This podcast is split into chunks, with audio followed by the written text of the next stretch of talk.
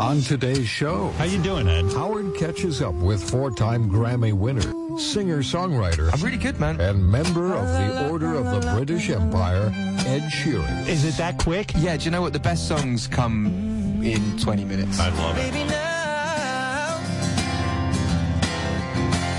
take me into your loving arms.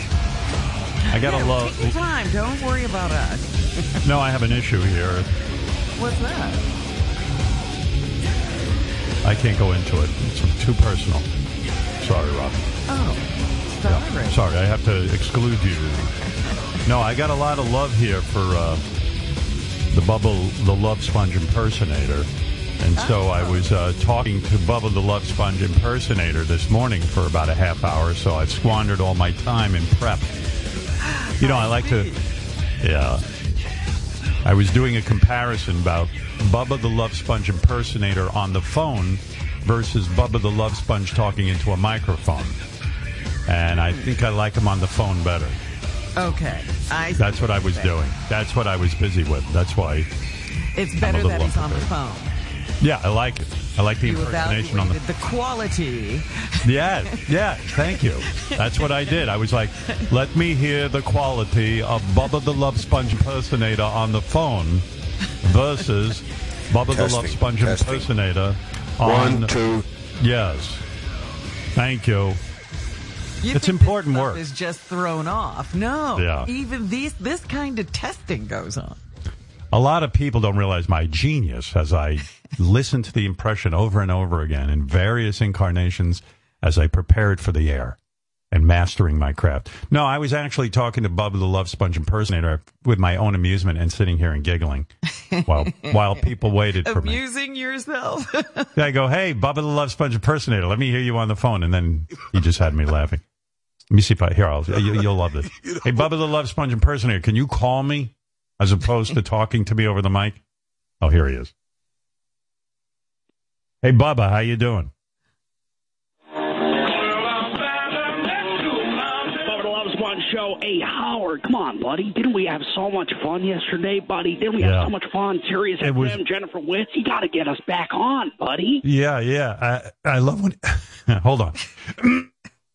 I love when he um, mentions Jennifer Witz, the woman who runs Sirius XM. I just love it. Bubba, why are you always mentioning Jennifer Well, Witz? Howard, that's why you got to get us back on the deal. And hey, we even we even uh, we wrote a song for Jennifer Witz. Hey, Ned, sing the song about getting us back on. All right, hit it, boys. Please hire me, Jennifer Witz. Please hire me. I'm poor as shit.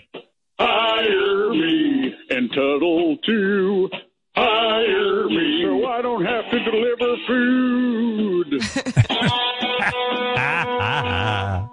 Come on, Howard. If that doesn't get us back on the damn airwaves, I don't know what's going to get us back on the damn airwaves, Howard. Come I on. know, I know. But I just wanted to say I enjoyed having you on yesterday, and evidently the fans did too. I don't know if you saw the email, but uh, uh, they, they, they get a kick out. We had a lot of uh, Army email coming in. A lot of the fans saying they love the deal. They're saying they want the uh, liquid ass deal. They want the ball shark deal. They want to do uh, Mace the Puss. I'm serious, Howard. Yeah, I know. To to move all those uh, bits over to Sirius would be something, especially shock the balls, right? Quite a franchise. Quite a franchise. Yeah, yeah. Hey, Howard, we're doing a shock the ball, shock the puss, double shock ball puss today, Howard. So here, I'll Really? do Hey, we're going to shock the balls real quick. Here, here, here uh, Lasker, get the balls out. We're gonna shock the balls. All right, now we're going to shock the puss. All right, now get the puss, and we're going to shock the puss. All right. Now we're going to shock the ball, shock the puss, shock the ball, shock the puss. We're going to shock the ball. We're going to shock the puss. We're going to shock the ball. There. We're going to shock the puss. There. We're going to shock the ball. There. We're going to and a shock deal. We're going to shock deal. Hey, we're doing shock deal on the puss deal and the ball deal. Bubba the Love Sponge. Yeah, I mean, the email was uh, overwhelming. Please convince Sirius to hire Bubba. We'll all listen to whatever show he does. I feel bad that the man has to resort to delivering food now. People felt Oh, bad for him. it's you. like a pity thing. They want him Yeah. not They- to have they- to deliver food. you know how our audience can be awfully mean sometimes. They actually felt bad for Bubba delivering DoorDash. I mean, they thought it was just uh, remarkable. You that know, was too Um, much for them. They were like, "We'll we'll listen. Just put him on." Bubba, you still there? Hey, you're still there? Uh, sorry, I was just doing a DoorDash deal. I had to deliver a Chick Fil A deal over here, so I had to uh, cut off for a Uh, yeah, I didn't mean to. Yeah, I, I guess now you have to split your attention between the show and the DoorDash. Yeah, I got the DoorDash deal. We got a Grubhub deal too. So I'm doing a, a Chick Fil A. I got a Burger King order going to uh, a guy named Jeffrey. We're going to be dropping that off in about five minutes. We got a we got that, and then we're going to shock the puss, and then we're going to Uh. deliver a cheeseburger deal, and then we're going to shock the balls. Let's see. Uh, I got to tell you though, you're right. Um, first of all, tell Ned he still got it. That was a really good song. And, and, and Sirius has zero shows that shock people's balls, and that's a shame. And I'm gonna, I am gonna Yeah, talk that to niche Jennifer. is wide open. yeah, I'm going to talk to her about that. Why is no one? I mean, no one. Not even, um, uh, not even uh, what's his name who does the sports uh, shocks the balls or the puss. uh, Mad Dog? Mad Dog, Chris Russo. I thought he'd maybe pick that bit up and do that on his show. But uh, anyway, um, by the way, the fans also thought that King of All Blacks hit a new low when he called in to goof on Bubba's situation. Please remove King of All Blacks from your airwaves. How dare he goof on Bubba? He's a garbage man looking down on a delivery driver trying to make ends meet. Fuck Larry. Um, Hey, fuck that! By fuck all that nonsense, man. Come on, Howard. That's why we got to get back on the deal. Tell people like him, shut the hell up. And if he wants to criticize me, he should hear the uh, alligator dunk tank deal we're doing today. He won't have any bad words to say about me or Nedley Mandingo. By the way, here's the um, clip from yesterday when the actual Bubba told us the news that he was uh, driving for DoorDash. In case you missed that, are you really working for? What is this music I'm hearing? Thank you. I don't even know what's going on here. Bubba took over the show. Are you really working for DoorDash now? Well, I did during the summer, just during the when during high impact COVID, just leave you could get like nine bucks an, an hour extra for twenty three dollar deliveries. I did, you know, for a while, yeah. Would people freak out when they saw you? Because I mean, you're well known in that area, and what what would go No, on? They didn't. They, I had a mask on. They didn't know who I was. I was pulling up in an 06 ex cop car, Crown Vic. So, you know, no, I didn't get recognized or nothing. I mean, I'm not six seven either, though, like you, Howard. I'm just a short, Right. portly little guy. There's a million of me in Tampa. That's a million guys running around like that. Well, Didn't the you- thing that um, he also didn't say, they were doing contactless um, deliveries. So Yeah. they would call and say, your food is outside. So Bubba didn't really have to stand there and hand the food. Oh, is that right? Is that right? Is that what he did? I didn't That- realize. Well, that's what the deliveries had come to at uh, some point in Ah. COVID. Yeah. Okay. Bubba, the real Hold Bubba. on, uh, one second, Howard. Hey, you Yeah. want an extra ketchup packet deal with the uh, with the burger deal? Want an extra? Hey, we're out of napkin deals. All right, sorry, Howard. I'm back. yeah, okay. I don't mean to interrupt your other job, but the real Bubba actually. Come on, uh, Howard. We got to do uh, double duty work deals here. Come on, because it ain't like the old days. You know, oh, it's only guys like us know the damn quarter hour deal, the PPM deal, the Nielsen McGillicuddy. Come on, Howard. Okay, the, uh, okay, I hear you. I'm trying. I'm trying, I'm trying to You gotta sell talk- you here. Witz, buddy. You gotta, you gotta talk to Witz. I'm Get me back on the trying. deal, buddy. Come on. Come on. The real Bubba. the power. Hey, if you want to hear why, why we got to get back on the deal, here we're going to do alligator dunk tank deal right now. We got Big Doug going in the alligator dunk tank. Okay, we'll do we'll do this on Sirius every day. Hold on. Get an alligator dunk tank. Big Doug in the tank.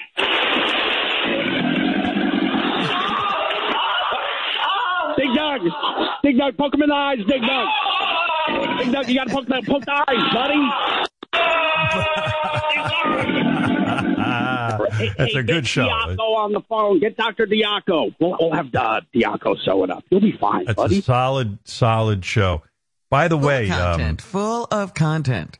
what I'm trying to tell you, Robin, if you thought it was a shtick, it wasn't. This is um, actual tape of the real Bubba, not fake Bubba, uh, from his show delivering DoorDash. They actually recorded it. This was They Bubba at work. recorded it. Okay. They did, yeah. That was good. Yeah, can you believe it? I'm actually door dashing. this is my second delivery.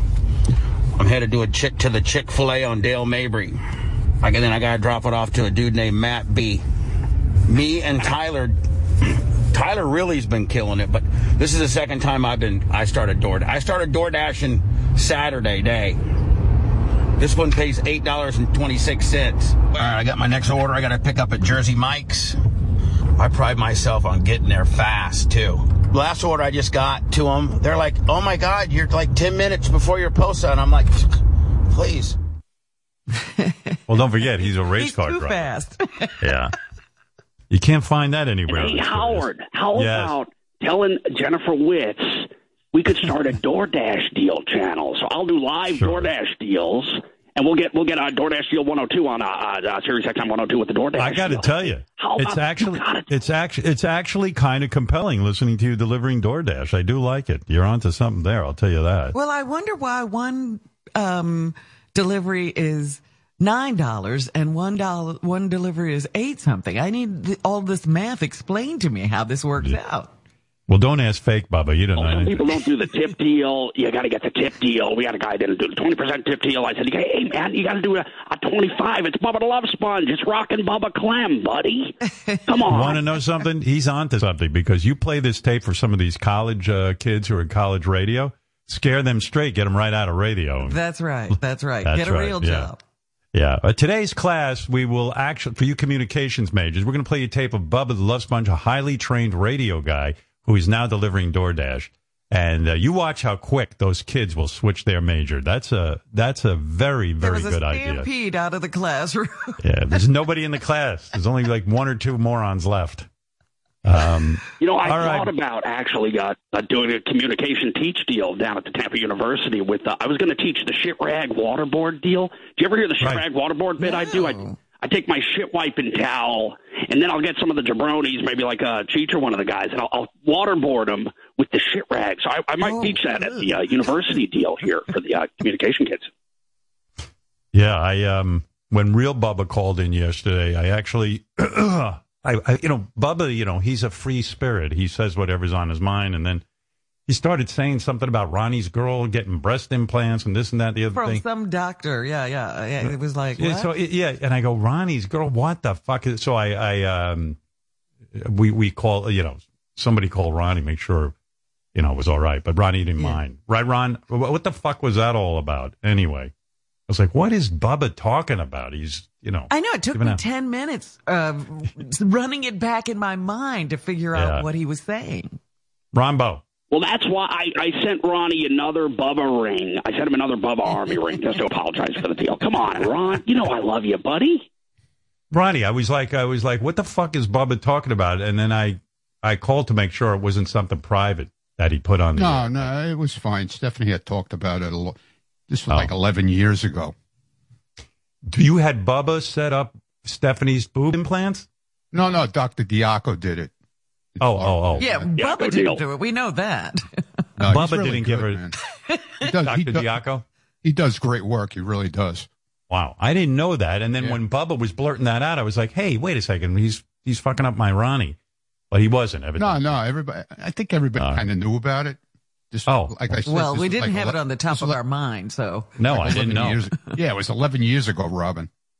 I was like, Ronnie might Yeah, not want uh, that on the air. does the uh, double deal knocker deal. He'll, he'll hook you up with some good double deal knockers. And then you got uh, Dick Dr. Mark give you the uh, dick pills. Need a, need a couple dick pills, get the dick hard.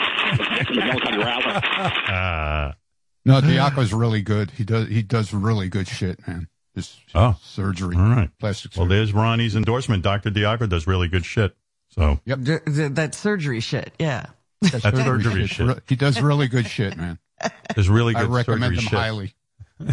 Takes a big shit. Uh, Hey okay, Howard, good. can you, can you Yeah. spare uh, some gas money, buddy? I'm in the middle of a delivery. I, I'm uh, I'm, I'm on on the empty deal here. All right. Hey, Bubba, I got to go. Bubba impersonator, I got to go. I'll talk to you later. Got a lot to do. Bubba the Love Spud Show, WWBA May 20 deal. We got a Bubba Ari Twitch McGillicuddy deal. We got a Bubba the Love Spud Show, BR at Bubba. All right. Okay. How did Bubba not franchise that whole thing? You know how the Morning Zoo franchised itself and Yeah. everybody was a Morning Zoo? How did Bubba miss that? He could have What do had you mean, the like, uh, deal. oh, the he- shock the balls bit. the Yeah, he could have sold that. The shit. You could have sold shock the balls to the morning zoos all around the country. You're right. See, he needs a businesswoman like you at his side. That's right. Yeah. Shock the balls. No. Uh, you know what it is, Robin? A lot of radio stations don't want to run shock the balls. They, uh, that, that's what got in the way. Um, how much bigger did Stephanie go, Ron? As long as I'm not uh, stepping on toes here and revealing any personal information. I don't remember this, that uh, Bubba's guy uh, was uh, doing the surgery. You know what I mean? I don't remember any of this. Really? I really don't. I mean, who remembers yesterday, let alone 11 Yeah, years right. ago? Yeah, it was 11 ye- how much bigger did she go? Uh, she was very small. Uh, Mhm. I think she was like a AB, like real small, and she she's a C. Nice. She That's the way big. to go. That's yeah, the way to yeah, go. Because, yeah, because even you know we we had a consultation with Diaco. We had we spent a week in, over a week in Florida, and um, he said, you know, he even said he, he's the kind of doctor that like he doesn't let try to let you go too big and look like an idiot. You know what I'm saying? Right. He right. tries to do it to proportion it to your body, and uh, yeah, he he it, it really really came out good. Really good job. Now, here's what I heard about boob implants: that after 10 years, you got to get new. You got, they're like tires; you got to rotate them. You got to get new ones. is, is Stephanie considering getting new ones because uh, you, have to, you have to check those titties out? Yeah, well, so far they've been good. Um, Yeah. we're, we're probably going to take a trip down to see him probably uh, in the springtime Uh huh. and let him check let him check him out. Nice. Please Nice. come to Tampa in the spring. But she has she hasn't you know she hasn't had any kind of problems or anything of any kind. Yeah, but Uh, yeah. before that, you should get them, you know, redone. They say this is what the experts say that even pre- pre- preemptively. That's what I'm trying. to Yes, you don't want a preemptively. Yeah, you got to get them checked out, and then they say ten years. You get, you know, you get get a new set put in, but it's a big pain in the ass. You know, you got to go through another surgery, but Yeah. yeah. So who knows? But uh, Doctor Diaco will be getting a visit from Ronnie and Stephanie in the uh, spring. There you go. Yeah. Titties. But the titties feel natural, huh? Very. That's that's the whole. Actually, to be honest, they're better now than they were before as far as like sensitivity and everything. Really? No kidding.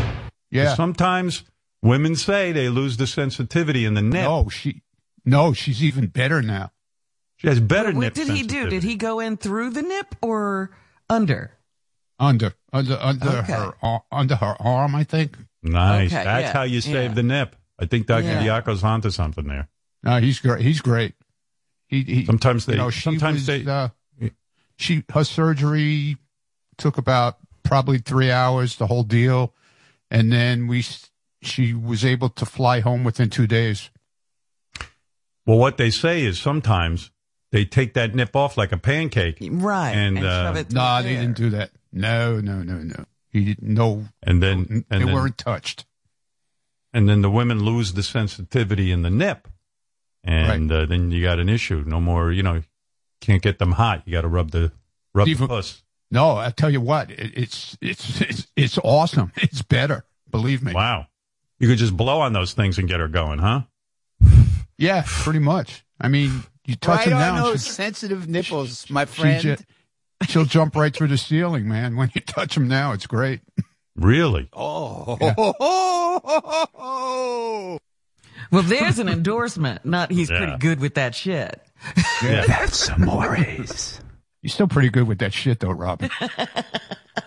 Well, there you go, Ronnie, with the big endorsement of uh, Bubba's guy, Dr. Diaco, says uh, the nips are even more sensitive somehow after the surgery. And uh, a lot of times you hear about these women who are complaining, I can't, I, I don't feel anything in my nips. They can't feel a thing. And that's a, that's a bummer because like rubbing a girl's nips, that's a good way to get her going, right? And if Yeah. you know, Oh yeah. you know, Oh yeah. Definitely. A lot of nipple play here. nice. Ronnie with the nipple play. Oh yeah. Mr. nipple Nipple, play deal. I'm going to call him. What do you do with those nips? What do you do? You, uh, you, you, uh, kiss them or something? Is that what you do? Little little little like tip of the tongue action.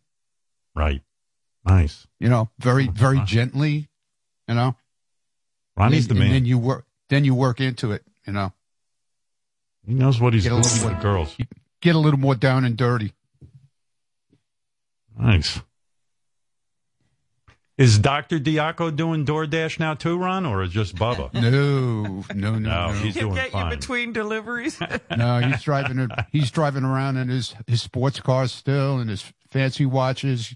He does all kinds of videos on Bubba's. You know, you see uh, on Bubba Army shit, and uh, yeah, he's al- Wow. he's always uh, in his fancy cars and everything, and and he's on his show like like he's like a regular now. Like he, I think he's there like every morning.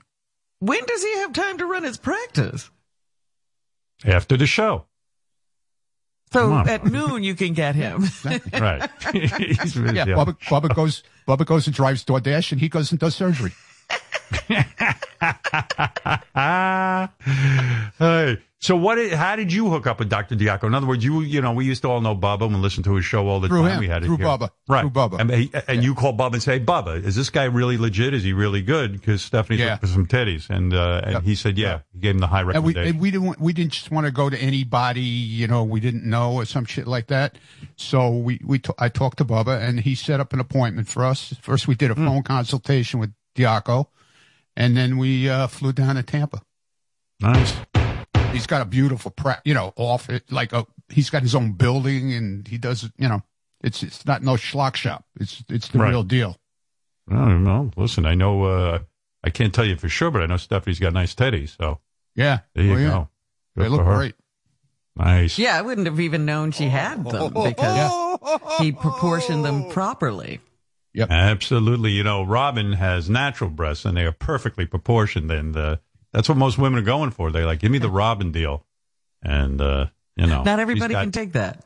no, she was blessed naturally, but a lot of women aren't. And they want the titties because it makes them better in their You dress. need you know. and it these looks big like- tits.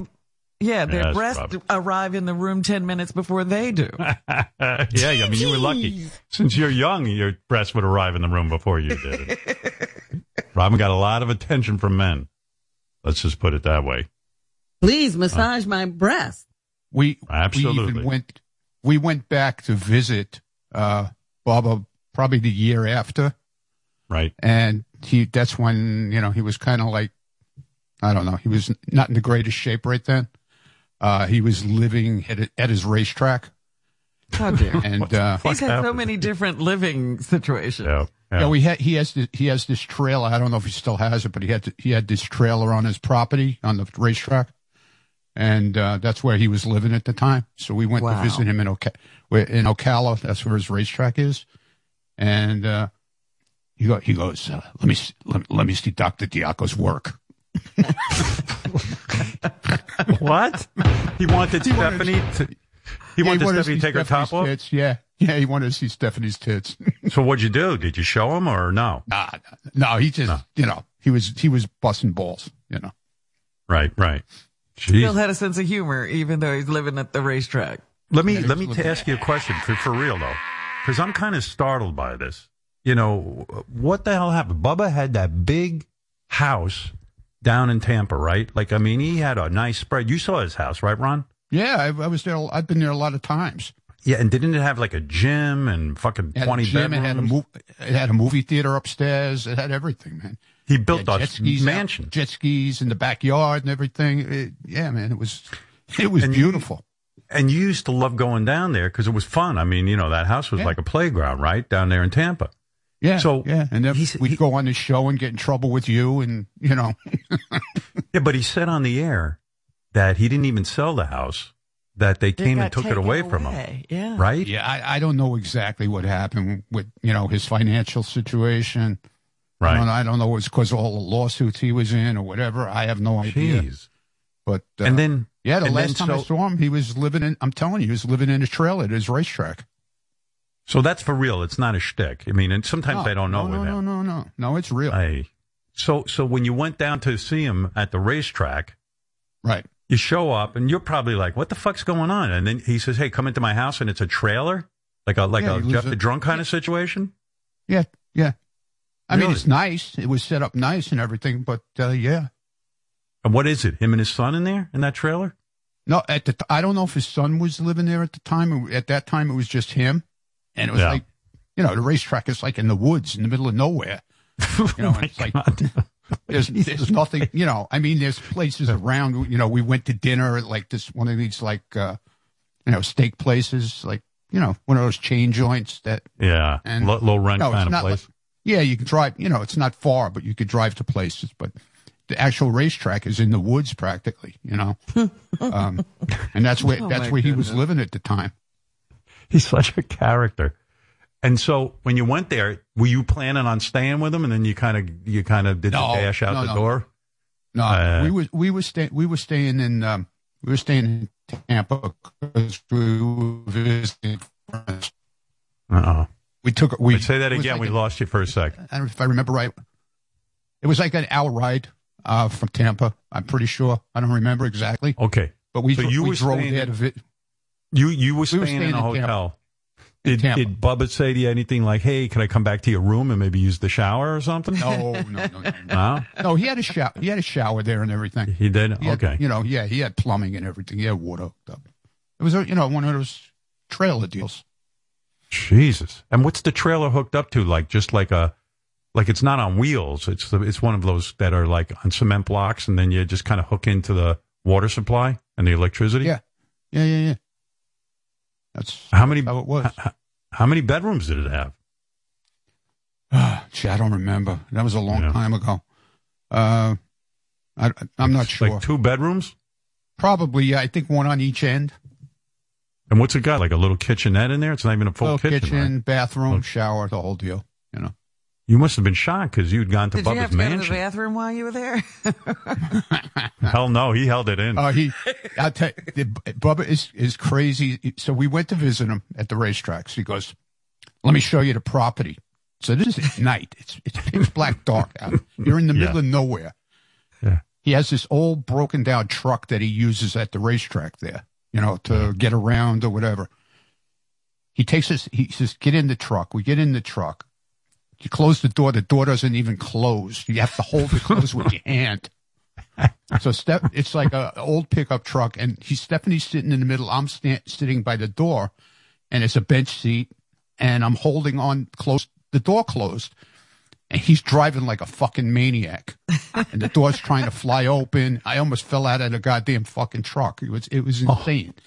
So he drives to the he drives us on the property, and he shuts the headlights off, and we're Oh, driving no. in the pitch black oh no. in the middle of nowhere in the woods. And we, you know, Crazy. dude, you know, like everybody's flipping out here, you know, with shitting our pants. And he's laughing his ass off. So then he turns the headlights on, turns around. Now he drives back and he drives onto the fucking track with this thing. And it's a dirt track. And he's driving like fucking 90 miles an hour with this thing going around the turns and the door's trying And you're to holding- open. and you're holding the I'm door hold- from fl- I'm holding the fucking door closed for my for my life, dude. I'm holding on for my fucking life. And he's laughing. Isn't this great? Look how I go into the turns. And I'm going, dude, I'm gonna fall out of the fucking truck. And he's laughing. Now, how Yeah, come, that was- Ron? What? How come he can't make any money with this track? I mean, in other words, he's sitting there. He's got, I, I assume, a commercial track where people would pay to drive around in oh, circles, Oh yeah, right? dude. It's it's a popular place. I mean, he he runs some big races there. He runs like na- Really? like nationals and like championships. But it's you know it's it's a different. It's not the top of the line shit. But Right. you know he gets a lot of people coming. You know he's he's got concession stands, the whole fucking deal. Really? I mean, he's got to be he- making money with that. He's got to be making some money with that. It sounds like he's not. Sounds like you know you, you don't have money for a house. I guess maybe during where there there weren't races during COVID though. Yeah. Yeah, Maybe. Hey, there you go. That's right. Yeah, during COVID, there was. I don't know about his. I mean, I know NASCAR went back in May of last year. Um, but I don't know when his track went back. You know, it was his deal. You know, started up again. A Wow. lot of people, I'm sure. Uh, well, you like like with NASCAR when they started back, there were no people allowed to go. Right. You only could watch it on TV. You know, they- weren't letting people in the stands for a long time. So uh, I don't know what it. You know, it must have killed them to lose like two seasons. Yeah. So Bubba, so Bubba must not be getting any money or not a lot of money for the radio show if he's working nine dollars an hour for uh, DoorDash. Yeah, I don't. I don't know what he- you know as far as now. You know, I, I don't question him about that now when I talk to him. Right. Well, you know, when you listen to the show, there sounds like there's 75 people in the studio too. And he pays he them all. He's making the payroll. Wow. Yeah, he's No, got I a whole he gang. still, ha- he still has reg- his regular studio that he used to have. That's still Oh, there. okay. He's still, as far as I know. So I've he seen must be. pictures of the studio, Well, you know, outside I- all that shit. It's the same building. I warned him. I did say to him at the time. He goes, "You know, I'm building my own studio," and I was like, eh, "What are you doing building your own studio? What are you going to do with that?" I want my own compound. I don't want anybody telling us shit. We're going to do it. We got our own showers. And he was building like luxury radio studio with showers and all that. I said, "What do you need all that for?" Yeah, he's got he's got green rooms. He's got the offices in there. He's got everything. Yeah, it was like a whole Bubba empire. Yeah, yeah. But, he's got uh, Bubba Gun. He's got you know he's got everything is set up there. You know. Yeah, yeah. He had a, a full. He built a room, a place with a Bubba gun where people could, his staff could fight each other, and Bubba sat there like a big king and like had the guys like like he was like the king, and those guys were there gladiating. You know, it was like it was like Game of He's Thrones good going dude, on. man. I feel I feel Yeah. bad for him. He's he's such a, you know, comes down to it. He's crazy and everything, but he's got a heart of gold. He's such a nice fucking guy. Here's a fact: Lummy, Anna, and Blitz are his regular cast members, and then there's a bunch of guys like you know that kind of hang out there too. Yeah, Diaco, Diaco. hangs out there a lot. Diaco. You know. He's- Well, I hope Diaco's not asking for money because he's driving around in cars and doing surgery and all that yeah, stuff. he's fine. No, I think Diaco is, uh, you know, he goes on there for promotional purposes. Yeah. Yeah. I hope. I hope, yeah, because that I may was be thinking where of all you. the money's going if he's paying Diaco.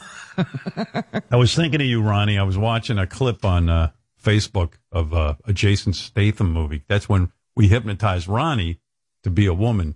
He wanted to fuck Jason Statham, if you remember that. and uh, that's your guy. You love Jason Statham movies. Yeah, I he's do awesome. too. Yeah, he's And, great. his um, movies are his movies are great action movies, man. I don't even know which of his movies I was watching because they just show you the clip on Facebook. And it was, you know, one of those where he beats the shit out of He's sitting there, and, you know, he's the strong, silent type. He's sitting there, he's minding his own business. Three fucking goons come over to him.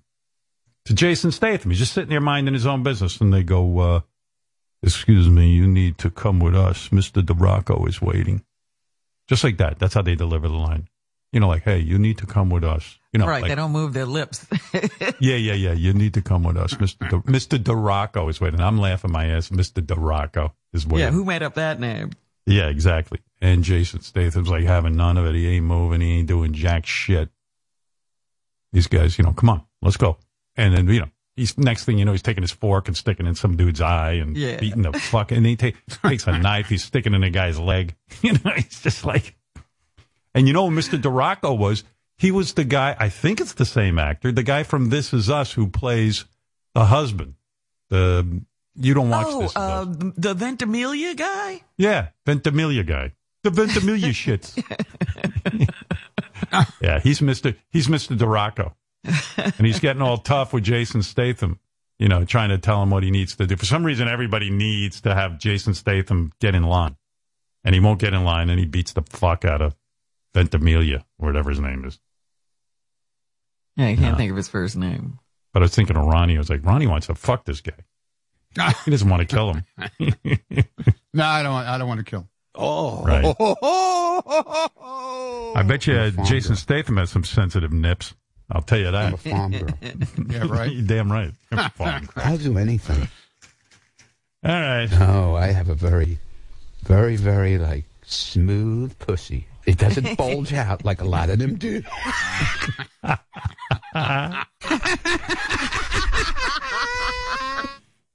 How's it going in Vegas? I, I hear you're uh, dragging your ass. There. You're getting, you know, Ronnie's on a different time zone than us, so he's getting Yeah. up at like two in the morning to do the show, be with us. Three fifteen. Three fifteen. I'm up. Three fit. Yeah. Too uh, too much, or you you're hanging in there? No, it's fine. No, You're okay. no I'm fine. Yeah, I'm good. drink- It's just like you know, just we're still you know unpacking here. Was we're like ninety percent done now.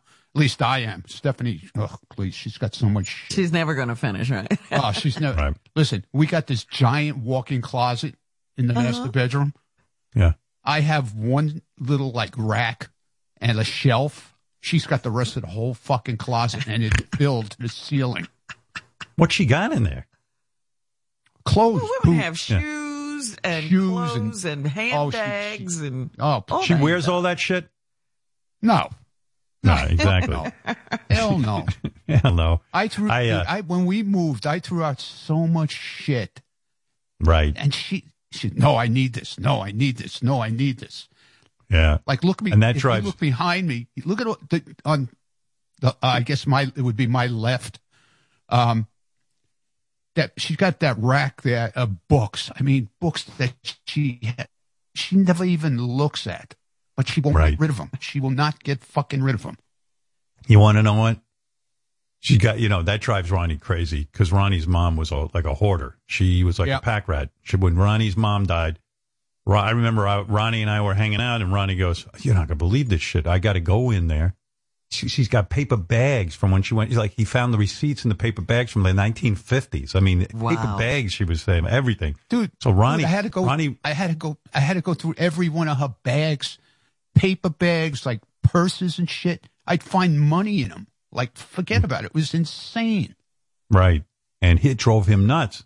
So when he sees Stephanie with all those books, and he knows she's not reading any books, you know, No. people get attached to this shit.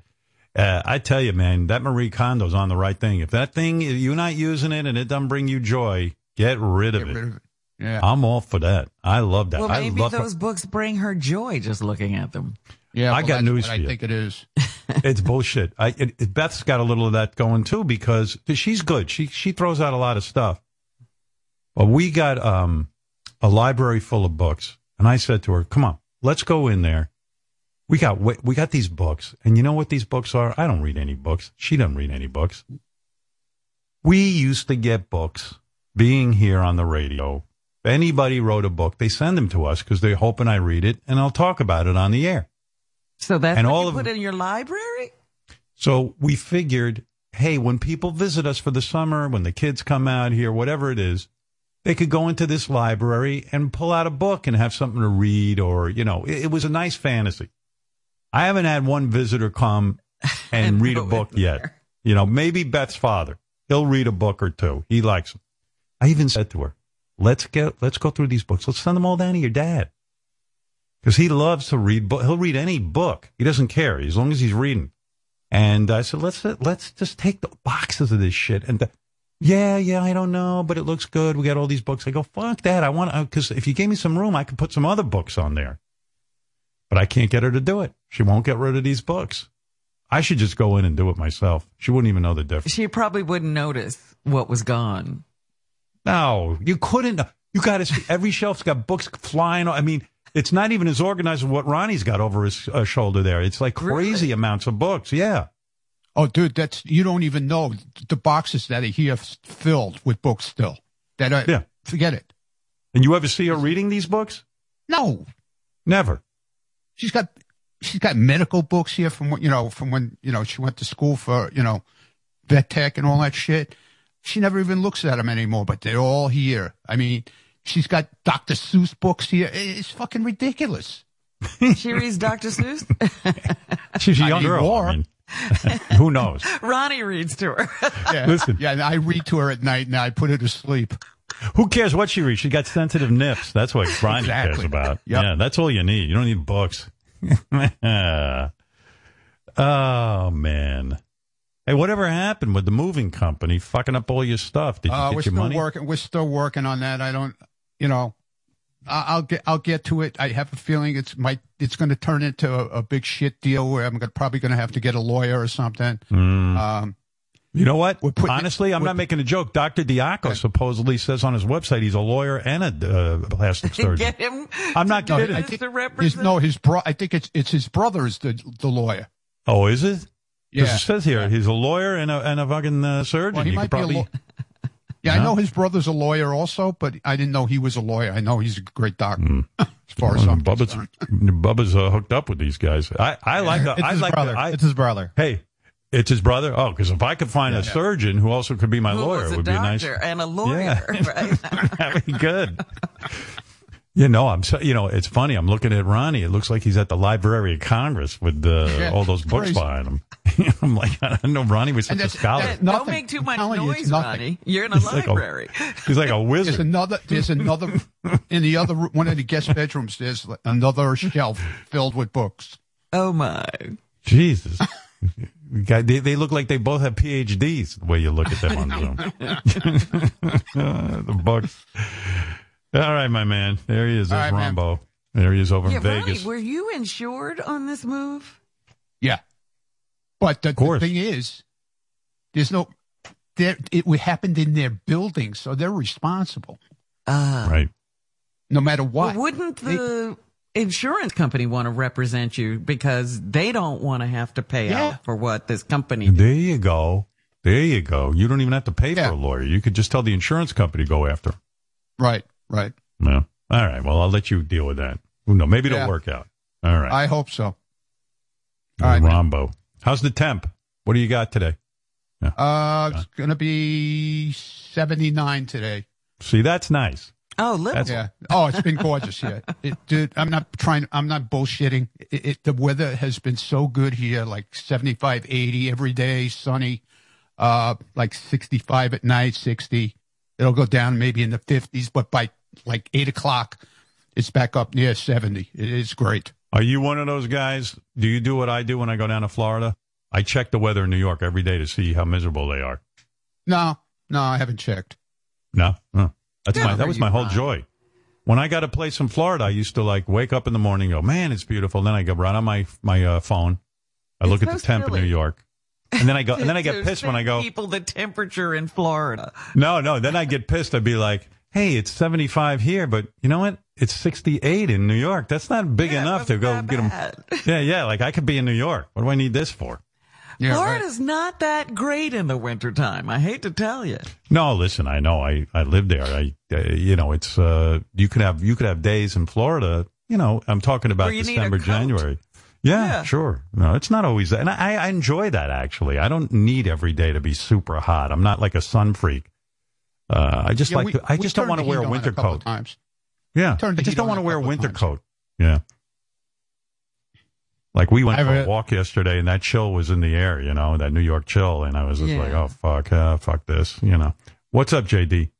I was I have a slight correction. So yeah, Dan Diaco is a lawyer and a doctor. His I- brother is All of us also a lawyer. lawyer, but yeah, the Dan Diaco got his uh, f- uh, graduated first in the fall 2016 class at Stetson University College of Law. So Yeah, I told you. MD JD. I told you the guy's a lawyer pla- slash plastic surgeon, and I, I, he's like Bubba's all-purpose guy. You need the He is. titties changed? Go go to this guy. You get you get you get sued? Go to this guy. Whatever it is, he go to this. This is the guy you go to. He's a busy guy. Yeah. I got to So go. anyway. All right, Ron. By the All way, right. JD JD embarrassed me. He um he sent Ronnie a ninety five dollar bottle of tequila for his birthday. Ninety five dollars. JD with the big bucks. Sending Ronnie big gift. Beautiful. He sent me he sent me some nice things. It was a it was a, a mixture of a, a birthday gift and uh, uh, housewarming present. So yes, I saw. We're I, yeah. behind two gifts, Howard. Yeah, big spender. Oh, housewarming gift. Jesus. Oh, I forgot. All right, Ronnie, I get you something, I guess. Give me anything. You don't have to get me anything, dude. You give What me do you enough, need? Believe me. You need good. something? Yeah. He's, he's Nah, my we're man. good. Don't worry We're about good. it. We had to, right. we had to go out and buy all this stuff. We're good. Ronnie, you got furniture shopping. Yeah. They fucked him bad. The uh, moving company had a. Uh, it's a it's a nightmare. I don't want to get into it. Yeah. All right, Rombo. Right there he man. is. Call up uh, Dr. Diaco slash lawyer and uh, get that all straightened out. And I'll yeah. get Stephanie's boobs checked also. yeah, you know He'll what? do it. Go all, he'll for a, do it all. Yeah. to get go in and do a, a consultation on the lawsuit, and then uh, you let him check out those titties. That's the greatest. Bubba's always up to something interesting. I love it. I, I love talking to that guy. It's like he's living a dangerous life. Hey, Yeah, thanks he's to gravity. got a doctor and a lawyer on call. Oh yeah. yeah, he needs it. I still don't know what happened with that Hulk Hogan and all that other shit. I don't bring it up. Uh, well, that was one of those court cases. Did he get sued about that? I don't. I think. I think now everything's all you know. Just Yeah, but I I don't, don't know ask. if that cost him money too. I mean, he spent a lot of money on lawyers. yeah. Well, I don't know what that scene was down there. I'm just glad I stayed out of it. He tried to get you into it. He did. He did. He. I thought he was kidding when he used to say to me, "Bubba would call me, hey, you want to fuck my wife?" And I'm like, "What?" I said, this guy, he's he's funny. He's kidding around about fucking his wife. And honestly, if I, you know, his wife, very good looking woman, uh, if I had been single, I might have. oh God, you might have fallen into the trap.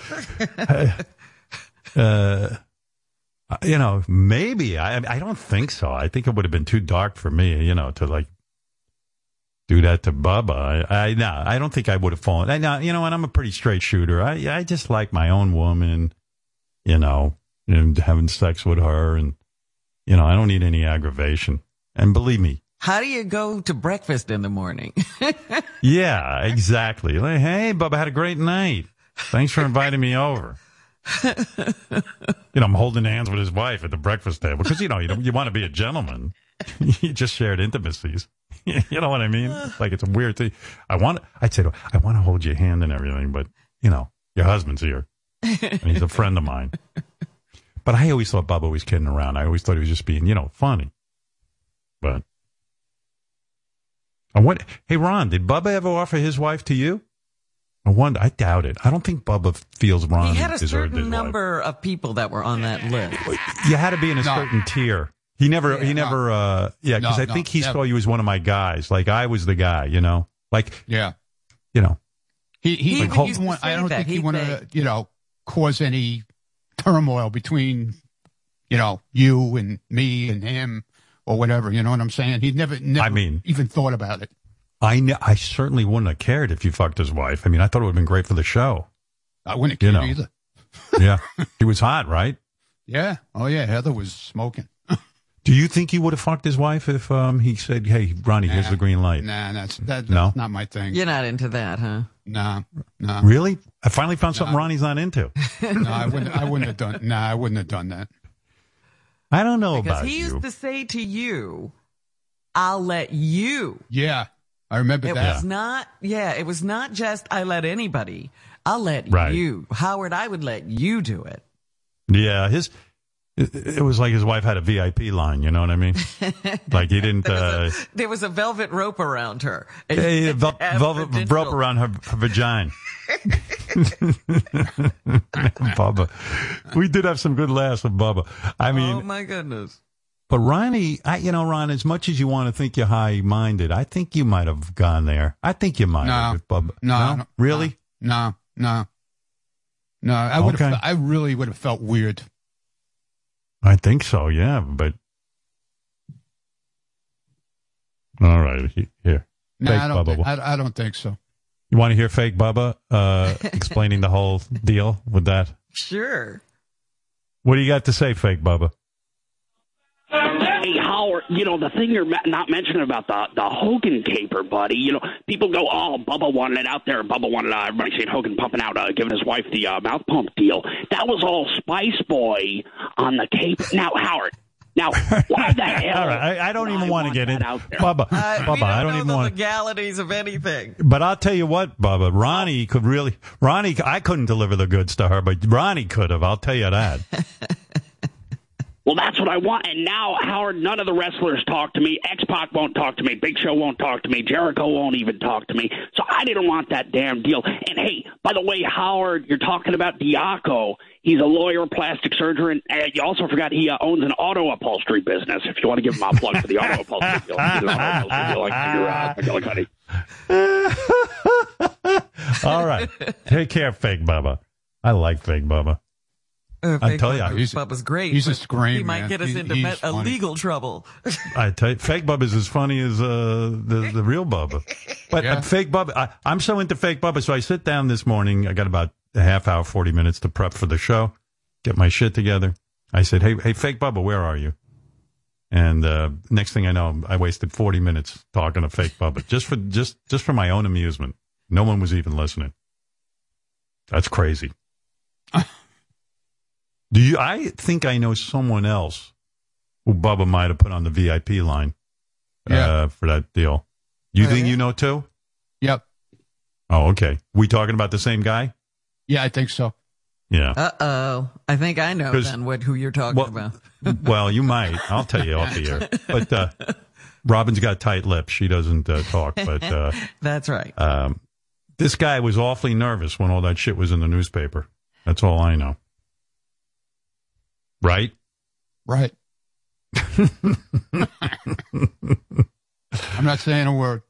Yeah. Quite frankly, you should have been there instead of this guy. You're way more important, as far as I'm concerned. I don't I think, think I, Ronnie- dude. I really, I really don't think I would would have done it. But let me ask you this: You ever get insulted that like Bubba's like that fuck that? fucking wedding. His wedding was. Oh my god. greatest. That- you were it was you were funny. You were funny at that wedding. Ronnie gets up this. Ronnie get up and made the fucking craziest speech at Bubba's wedding. We all flew down there. We all flew down there, right? We all flew down together. Yeah. Yeah. You you got us all a plane. We went Yeah. to that hotel. we It had a was great. pisser. Uh, Ronnie, you were on the plane, right? No, no, You no. were. I, I, I, I, no. I, I came. uh I think I got there. Actually, I was there before you. I think. Be oh, okay. Yeah, you. some people made a whole vacation out of it. Yeah, and I made a uh, whole deal out of Ah. it. Yeah. And then uh, Ronnie was down there and he was wasted at Bubba's wedding and Oh, got up and made that crazy speech. You were so drunk. dude, Spice. It was uh, Spice Boy put like he goes, dude. You got to do it. You got to do it. You got to get up there. You got to use your tagline. You got to go nuts. You got to do a speech. He goes, I'll pay you a hundred fucking dollars. I go, I don't need you to pay me. And then we just kept drinking and drinking and drinking. And I remember Yeah. I was dancing with this this guy's girl, his wife or a girlfriend. And it was like, Yeah. I was so fucking drunk. We were grinding in, in the middle of the fucking Oh, yeah. And she was real hot, right? She was very Oh, hot. dude, She, she was fucking smoking hot. I don't even think she was wearing panties. And I remember you dancing with her, and I'm like, Ronnie's going to fuck this girl right on the floor. Right, he I mean, had his uh, hands all over her. They were practically doing it on the dance floor. right in front of the yeah. husband. Yeah. It was fucking crazy. And the husband and she was going, beautiful." Great. Yeah, he The liked husband's it. going, yeah, it was awesome. It was awesome. It's awesome. You know, go ahead. Don't worry about Yeah. it. She's a party girl. And then towards the end of the night, I think he started to get pissed. Yeah. Yeah, 'Cause no, all she- because it, all she wanted to do was hang out with me and dance on the floor. You know, Yeah, and and Ronnie was like, I never saw Ronnie dance so much, but it was dirty dancing. It was like you know Ronnie's oh. cock was in her ass. I mean, don't ask what was going on They didn't going even care what the song was. They were grinding. I, I didn't hear. I didn't hear anything. That was a crazy wedding. And then Ronnie with the Ronnie stole the show when he you know Hulk Hogan was the best man. He made a speech. He had a big like crystal vase that he gave Bubba, you know, in honor of his wedding. And but then Ronnie topped everyone and got up and That's right. Stole the show. Oh my god, fuck you, let's fuck whores, let's. I mean, every one of your taglines, right? Sixty nine, Yeah, everything yeah, was in yeah. there. Don't Yeah, we have a and then- tape of that? fuck some hoes. Yeah, we do. No, it's Yeah. really funny though. That night, after it was all said and done, when I started to like sober up a little bit, I got uh-huh. back to my room and I'm sitting there in bed, and I'm going, I'm fucked on Monday. Let's fuck some hoes. You're lucky that guy. You know that's down in Florida. There's almost no laws down there. You're lucky that guy didn't like shoot you or something for fucking around with his wife like gone to that. jail, right? No, you don't go down. You shoot somebody down there, no, uh, nobody cares. Nobody cares. Grinding my wife. I had to shoot him. Yeah, he was dirty dancing with my wife. Oh, okay. You should have said that. We could have skipped the whole trial. Yeah. Oh man, I wish I had that speech. Do we? Hey, does anybody know if we have that speech, or would you, would you have to go into the whole archive and dig that out? I remember um, Richard I'm Christie. pulling it up now, Howard. You pulling it up? All right. Ronnie's wedding speech. I haven't heard that in a long Why time. you invite Ronnie to your wedding? Gee, thanks, man. It'll bring back Yeah. great memories. when, when when is your wedding? I bet you that's going to be wild.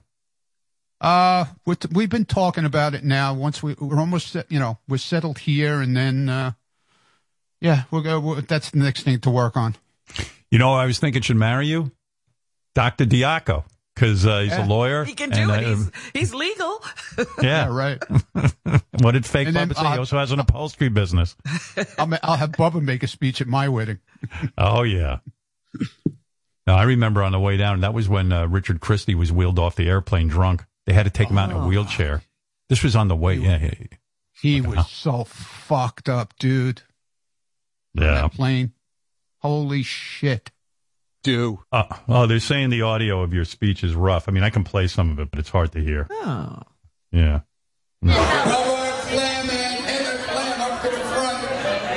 One minute See? to get up here. First of lucky we have rough audio of that. I don't think I could hack sitting through this. You can't. How- what happened? It. It wasn't. It wasn't rough when you played it that Monday morning, and you fucking Really? killed me on Let the me see. You killed me on the air. Sometimes if we uh if you listen to it for a while, you get into the you know you can you can start to understand what's happening. Let me see.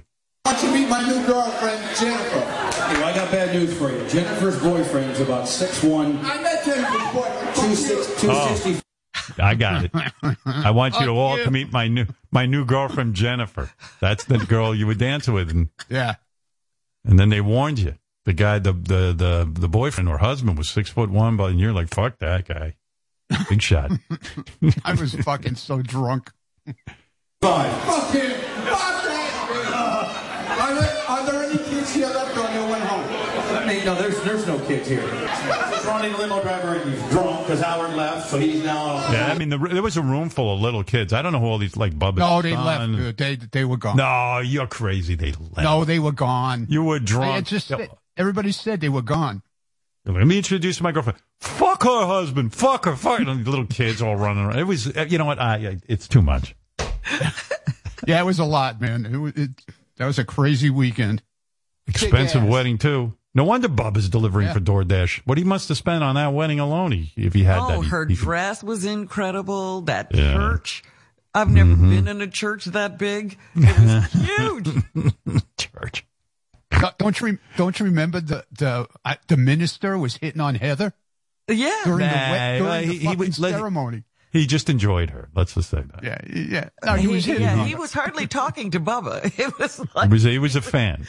he was marrying him.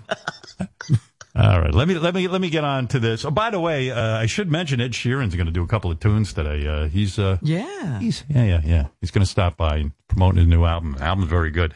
I'm uh, doing my own thing behind there. Ah, if you were in the car with me, you'd hear ah.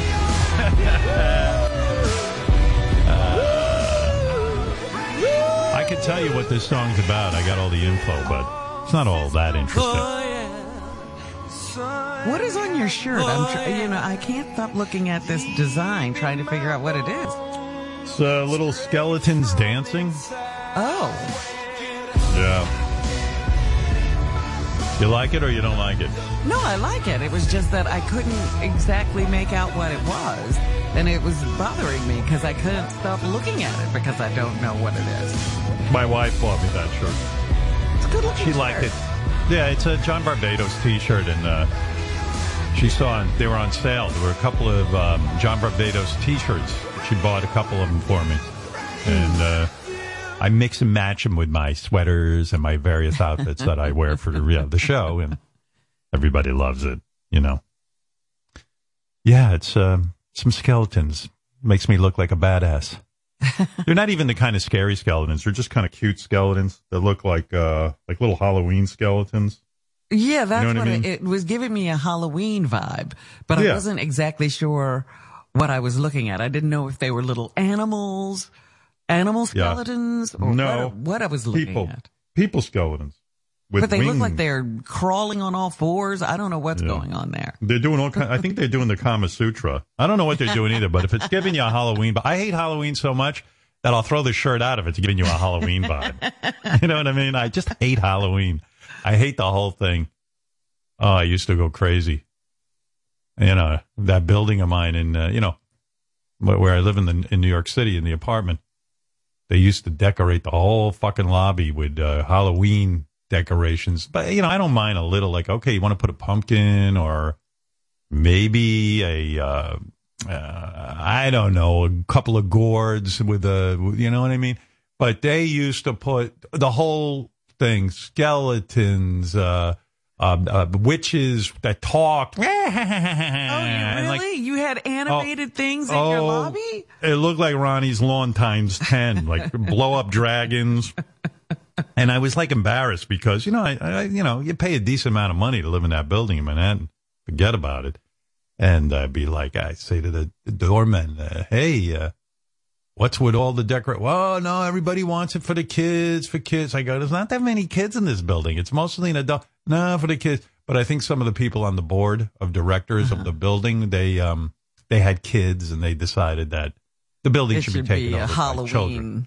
Yeah, lobby. yeah, yeah. Yeah, no problem. No problem. Let make sure the kids are happy. So when I have people come over and they see like a shitloads of garbage in the and, and, and fucking uh, uh, plastic witches and you know the tackiest shit you can find, I'm not embarrassed at all. But then they calm down. I complain so much. I think me and a couple of other people, not just me. You know, I'm not trying to be Scrooge. I'm just trying to be like, hey, come on, let's be classy. Let's be a little bit classy. Yeah, it doesn't have to be tacky. Yeah, because when Regis was alive, God bless his soul, I mean, I used to see him and I try to get him on my team. I go, Regis. How was he? you know, Was he okay with it, or was he on your side? Regis was a chill dude. I go, Re-, you know, I, I figured like maybe I got a compadre here. His kids were all grown up too, and like, you know, you know, we're not looking to live in a child building. You know, we're not, we're not seven. We don't have two year olds. You don't want to walk through a haunted house to get to your house. Yeah, it literally, that's what it looked like. It looked like a kid's backyard that made its own haunted house. That's what my the lobby in my building looked like. And I'd say, "Hey, Regis, what the fuck?" You know, "Hey, Howard, hey, how you doing, pal? How you doing? Hey, buddy." Regis be sitting there, standing there in short shorts and a tank top because Regis, the Regis was going to his workout. Next door there was a gym, so he would go, he would go to the gym, and Right. I always loved seeing Regis because he was like, he was just so friendly. Made me feel like I was in real show business. You know, like, hey, there's another show business guy. Hey, Regis, what's happening? Hey, how you doing? How's Beth? How's everybody? I, you know, he was shot out of a rocket. This guy's way older than me, and he shot out of a rocket. The guy had, a, I can't even believe Always had a lot of energy. Yeah. This guy always had energy. I really admired it. And he was always on.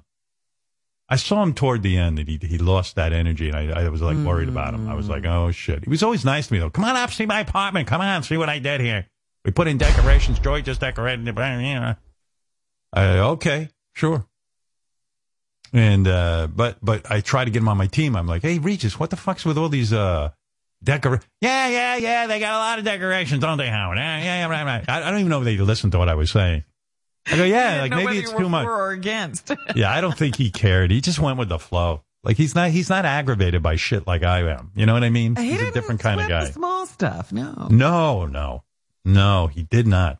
You know what? He put up with a lot of shit in his career. He got fucked by a lot of people, Regis. Uh, starting with Joey Bishop or something. There was some brouhaha when he was the announcer, or I don't even know what it was. I don't even remember the story. I don't remember the years ago. stories. I just know Regis would come and go. right. And, uh, you know, even when he got kicked off the morning show, which was the show he started, he basically created that thing.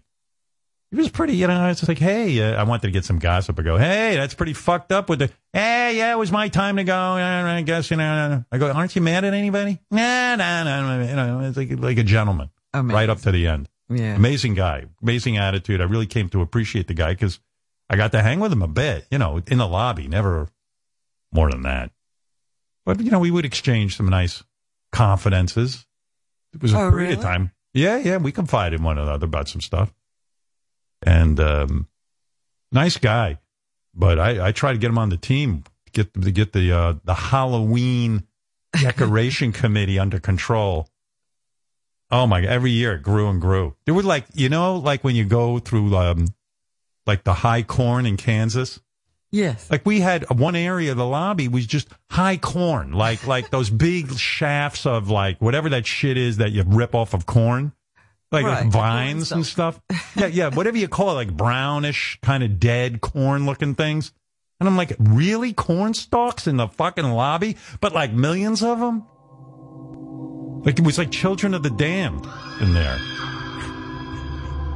You walk in and some kid with green eyes attacks you. Glowing eyes.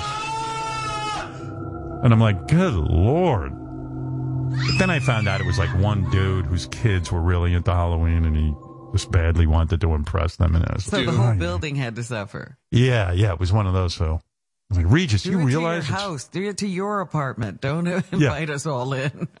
Well, you sound like me talking to Regis. I go, Regis, they should do this in their house. They got an apartment. Put corn stalks in your fucking house. I don't care what you do. Feel like I'm living on a farm. You know, and one of the things I got off on, yeah, it's a nice building. You know, when people come to visit, you want them to feel like, you know, you made it. Uh, And let's face it, everyone thinks I'm dressed up as a scarecrow with those corn stalks, and I'm like, they no, you I'm. work there. You're the living. Yeah. The kids would the start pointing to me. Yeah, the kids would start pointing to me and like, uh, I go, oh, I think they think I'm part of the cornstalk motif. you know. walk into your house, it's the set of Wicked. Yeah. Unreal. Hey, Nick, you're on the air in Massachusetts. What's up? Hey now, first time, Hey long now. time out. How are you doing? Hey, now. Hey, Uh, hey, just curious. I know, I know, you know, like, I know you don't like a lot of the decorations, everything like that. When when you were a kid, did your parents decorate your house? Hell no. Oh, my parents hated Halloween. Oh, my old man. They hated every holiday, everything. We celebrated nothing. No, they hated Halloween. Oh, these kids come by with the fakakta candy and they took my house. yeah, the kids decorated his house. I think my dad, I think probably my dad in the neighborhood was someone people goofed on, but I didn't realize because he was my dad because his house got egged inordinately amount. I mean, I mean, it was just like, it was crazy. yeah, they, I- they had, there was something about your dad Yeah, I and don't kids know. in the neighborhood because they Yeah. had, they were gunning for him on Halloween. I tell you, they took my house.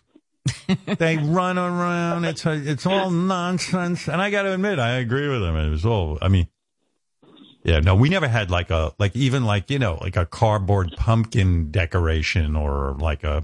there was a no weird- jack o' lantern at your house. Yeah, my mother would hand out candy, but she was belligerent about it.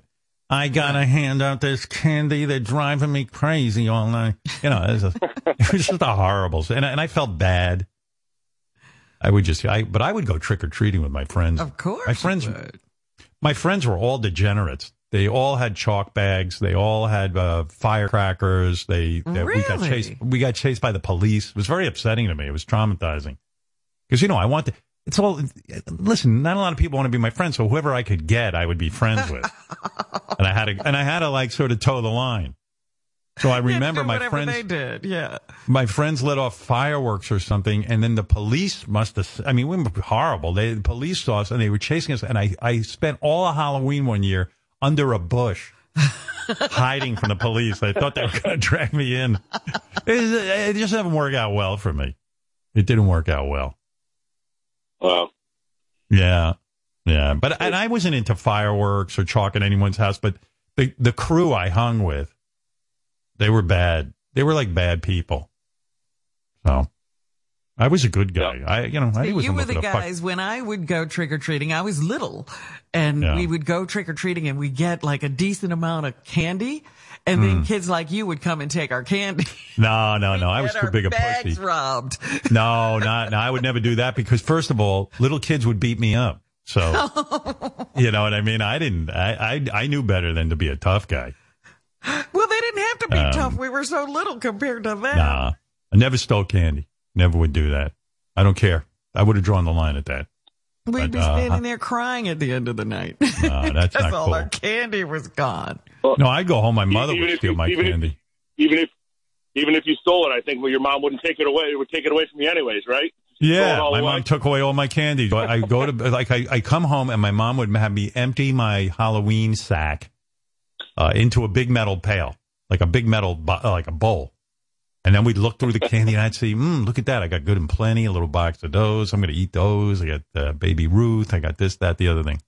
And I was such a mama's boy. I trusted everything my mother said because you had to. If you didn't, if you weren't on my mother's team, you're going to have a bad childhood. She will fuck you up. My mother could scream and yell and carry on like a lunatic. So I had to like, you know, I just love my mom.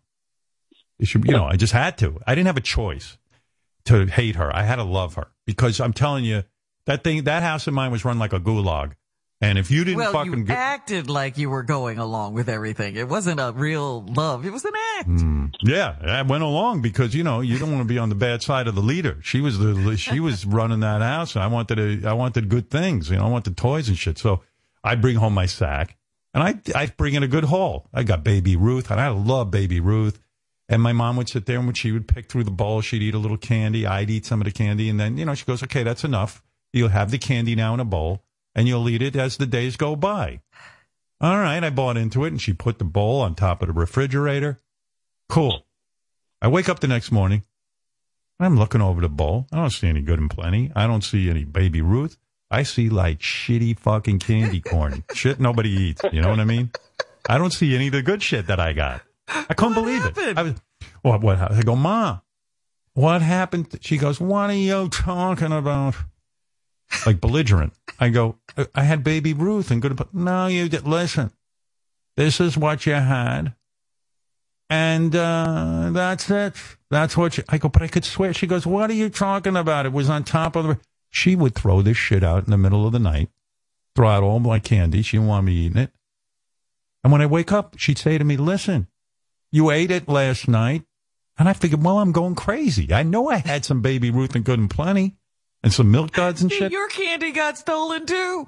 yeah, my mother took it from me, and then years later, I go, Mom, I don't. She goes, You were such a mama's boy. I told you, you ate it, and you believed it.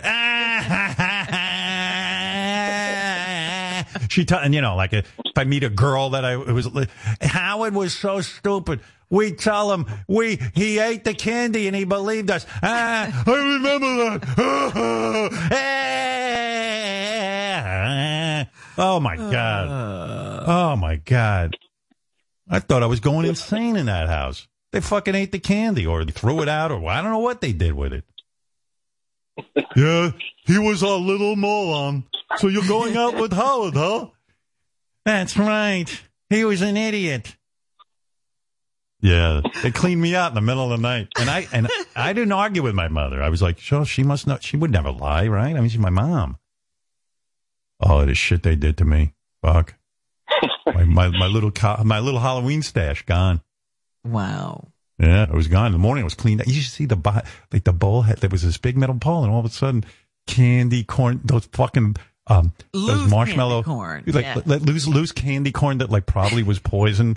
Apples with fucking needles in them. You know, like uh like those big thumbs with the like the the the, the right. like, they look Like, marshmallow. think they're supposed to be peanuts, and they're orange, and they're. ugh. Y- yes, yeah, orange peanut and uh, and uh, and and like um, just hard, just just the you know like like a like a toothbrush from some asshole who handed out toothbrushes, you know, or like a wax lips kind of deal, you know. Oh my god! And I'm like, what the fuck? I I don't remember eating this, but my mom tells me I did. Oh, and she loved to tell that story. Yeah, well, that Howard would go trick, and I'd say, Howard, you ate all the candy last night. you don't remember. And he believed his mommy. yeah, I remember. He, he, he thought he ate the candy. and that's when you can eat candy. Like I could, you know, I was young and healthy. I could eat candy. They took that joy from me. Horrible. But that's all right. I'd wait, you know, after that horrible thing, I'd go off to school, get beaten up by everybody. so I, you know, I quickly forgot about the candy by the time I got home. There you go. Yeah. It was good. It's all good. Don't worry about it. I'm, I'm a real happy individual. The psychiatrist got a hold of me. He's though, why don't you, why don't you form relationships with people? I go, why? 'Cause people suck. what are you talking about? Got to learn to let people into your life. Okay, I'll learn. I'm fucking. I'm hundred years old now, and we learn to let people in my life. Well, at Yeah. least you're you knew who was taking your candy. Uh, you know, the guys who were robbing me, they were wearing masks. I could never. Robbing. It's a, a heist. they were Uh, stealing all the candy. Hey Dan, you're on the air. What's up in Jersey? Jersey. Uh, by the way, we had a. Hey, hey Dan. I'll tell you that in a minute. What, what's up, Dan? How you doing? All right. So, uh, long time listener. Uh, I've been trying to get in for a year to talk to you about this. Um, I'm a musician. I teach music at a high school, and you always talk about how you wish you had played guitar and like you want to be a musician and how much you love music. And I'm surprised. Has no one ever said to you you would be such a great singer? yes. Uh, all I know is uh, Rob Zombie put his faith in me, brought me into a studio in Los Angeles to record a song with him, and he, he couldn't believe it. He was like, "What's with you? You can't even sing this song." He goes, "Just sing." Uh, no, dude. You, I'm a terrible singer. You could be No, no, no, no. You could be like I hear you fool around and stuff. Like Really? and even Robin, you got you got oh absolutely. Like I'm again, Robin? Find someone like you could be a really great singer. You know how to Wait a use second, your Dan. voice. Robin, You're a too. music teacher, and you're telling Robin You're- she's got a great say, voice. What what does this guy do? I think well, I think what he does for a living is he gives false it. hope to young children. Old man, No, what do you no, want really, to hear? I'll like do a song for you. Your voice. Are you kidding? I was working with Mark Ronson, one of the greatest music producers of all time. I almost ended this guy's career. He had me sitting in a room singing. He couldn't even believe what he was hearing. Um, If you I, I know. get I- your voice to match pitch a little bit better, you'd be a fantastic singer. You have a, you're the the timbre of your voice is of great Hmm. quality. You've been using your voice for the last forty years. You know how to use your voice. what song am I singing here, Fred? Old Man River. Oh, thank you. I'd like to sing for you now. My professor, Professor Dan out of New Jersey, my music teacher. He's right. I am terrific. Uh, uh, uh, me, me, me, me. Oh, uh, me, me. Oh, my. Uh, that, this music's on my, my key. that old man river, he just keeps going. Turn this off, Fred. I don't even know what this is. That's not old man river. But even is, like but I'm not even joking you. Like even that wasn't bad. You're just making a joke out of it though. Like you could be good. I'm, I'm By the way, I should Who else mention. have you taught? Have you taught anybody we would know? Um, well, well, famous well, people. no, no, not famous. let me people. let me tell you, teacher Dan is a, uh, an honored person because, of course, he's a music teacher. He works with children. And by the way, I should mention this is his daily phone call from the Nut House. He's only allowed one call a day, so thank you he for really doing only that. thinks he's a music teacher. yeah, I I uh, I believe me, I do wish I could sing. I would like to front a band, but do you, do you what what indication? In other words, what could, what could I sing for you, or what vocal exercise could I do for you to, to It- prove to you that I can sing? no, no, that you can't sing. Yeah, in other words, give me some, give me a uh, warm up exercise to do. Let's see if I could do it. Oh, okay. Um, well, first, let's see if you can match pitch. Can you sing? Uh, knee. Me. So, okay, like again, you could be really good. Like if you wanted to. Like, you tell just you from wanted to, like, that. find- Just from Yeah. that, you can tell. he can match pitch and he has good tone. He can match pitch and he has good tone. Wow. Um, See, so, if like, I had had a music teacher like someone and this, studied with them. right? What's that? If I had had a music teacher who encouraged me, all these teachers told me I was horrible at everything. And then I go home and my Did parents you ever tell try for chorus uh, or no uh, choir? chorus? No, no, no, no. I wasn't going to stay after school because that means you get extra beatings. I um, I, I told you I wanted to join the chess team, and I said, forget it. I ain't staying after in that school. You got to be nuts. You hang out there, and it starts to get dark. Oh boy, you're in for a real fucking treat. But um, no, I, I never had a teacher encourage me in anything. I never formed those kind of relationships. So, uh, you know, Yeah. even we're going to be talking to Ed Sheeran today. And if you remember, Billy Joel said he had a teacher who encouraged him. And Ed Sheeran has a similar story. I'll talk to him today about it. But when he was in high school, he had a teacher who really believed in him to the point that he'd even say, Ed, Yeah. you can dr- you, you skip class today and go perform somewhere. And, and you know, Wow. that, that was considered crazy. And uh, he even encouraged him to drop out of school and go become a musician, believe it or not. So there you go. Wow. Uh, hey, Dan, Well, you're don't wrong. There's another uh, there's another music teacher, Dan, on the phone who agrees with you. His name is um, Professor Lou Ferrigno. Yes, Lou. All right. okay, okay, all right, enough. He agrees with you, though. ask, ask, ask Ed Sheeran. I'm sure he'll talk to you about it. Um, Yeah. But no, I hear you talk about it all the time, and I I, I so respect it, Thank you, and I like I kind of feel for you because I know with guitar a lot of it is mechanical, and you might Right. feel at this time it's like why even bother, you know, because you'll never be as good as you want to be. But with your voice, I mean, every time I hear you fool around, I'm like, ah, man, if you just took it a little bit more seriously, you could be really good. So, um, you know. Wow. Well, uh, your, thank you uh, for that. capabilities and connections. I'm sure you can find someone that would, you know, give you lessons. Oh, hey, George, how are you? George Takei, everyone of Star Trek fame. Hi. Oh, hello, George. Howard, let me uh, let me help you sing. Come on now, follow me. Use your feelings, wonderful feelings. okay. From the sound of music, the hills are alive with the sound of music. Use your diaphragm. The hills are alive with the sound of music. More passion. Use the feeling. Come on. Music. Music. Think of think of Beth. I'll think of Brad. Brad and your musculature with the songs they have sung for a thousand years. With the songs they have sung for a thousand years. Deep in your lungs, use that air. Breathe it out from your scrotum. A lot What? of people don't From know that. a lot of people don't know Of this, but. George, of course, is a professional singer. He sings in the musical. Uh, what is the name of your musical you wrote? Uh, my musical is called Allegiance. Yes. And it's about Japanese American internment camps. Is that correct? Absolutely. You know, one of my uh, uh, uh, favorite songs is uh, Our Time Now at the end of Act Two.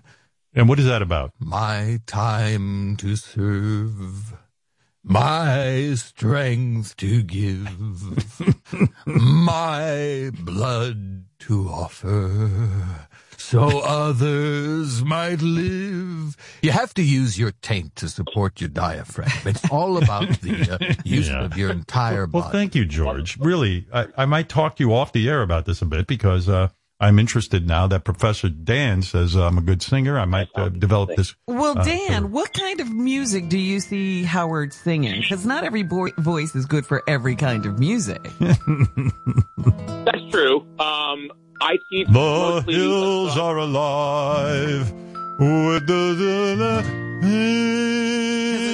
Sounds like he's good for show tunes. Yeah, I'm thinking of a Broadway career. Dude, my colleague, he could be a good singer, right? My colleague is saying the same thing. Squeeze your butt cheeks out when you're going for those higher notes. What is the that, George? hills are alive with the sound of music. Or you could uh, do it like Rex Harrison and just talk sing. right. All right, guys, enough with the singing. Thank you. Rob, oh, Robin wants I like. to sing. I don't- could. see- I could sing opera, but I don't like to sing opera all the time. I sing mostly like rock and stuff like that. So. Uh, I wish I could hear me- you, Dan, but George is tuning up. Dan, let me hear you sing Yeah. opera. Go ahead. Go ahead. Let me hear how you are because Me? if I'm getting it, if I'm getting Oh. advice from you, let me hear you sing.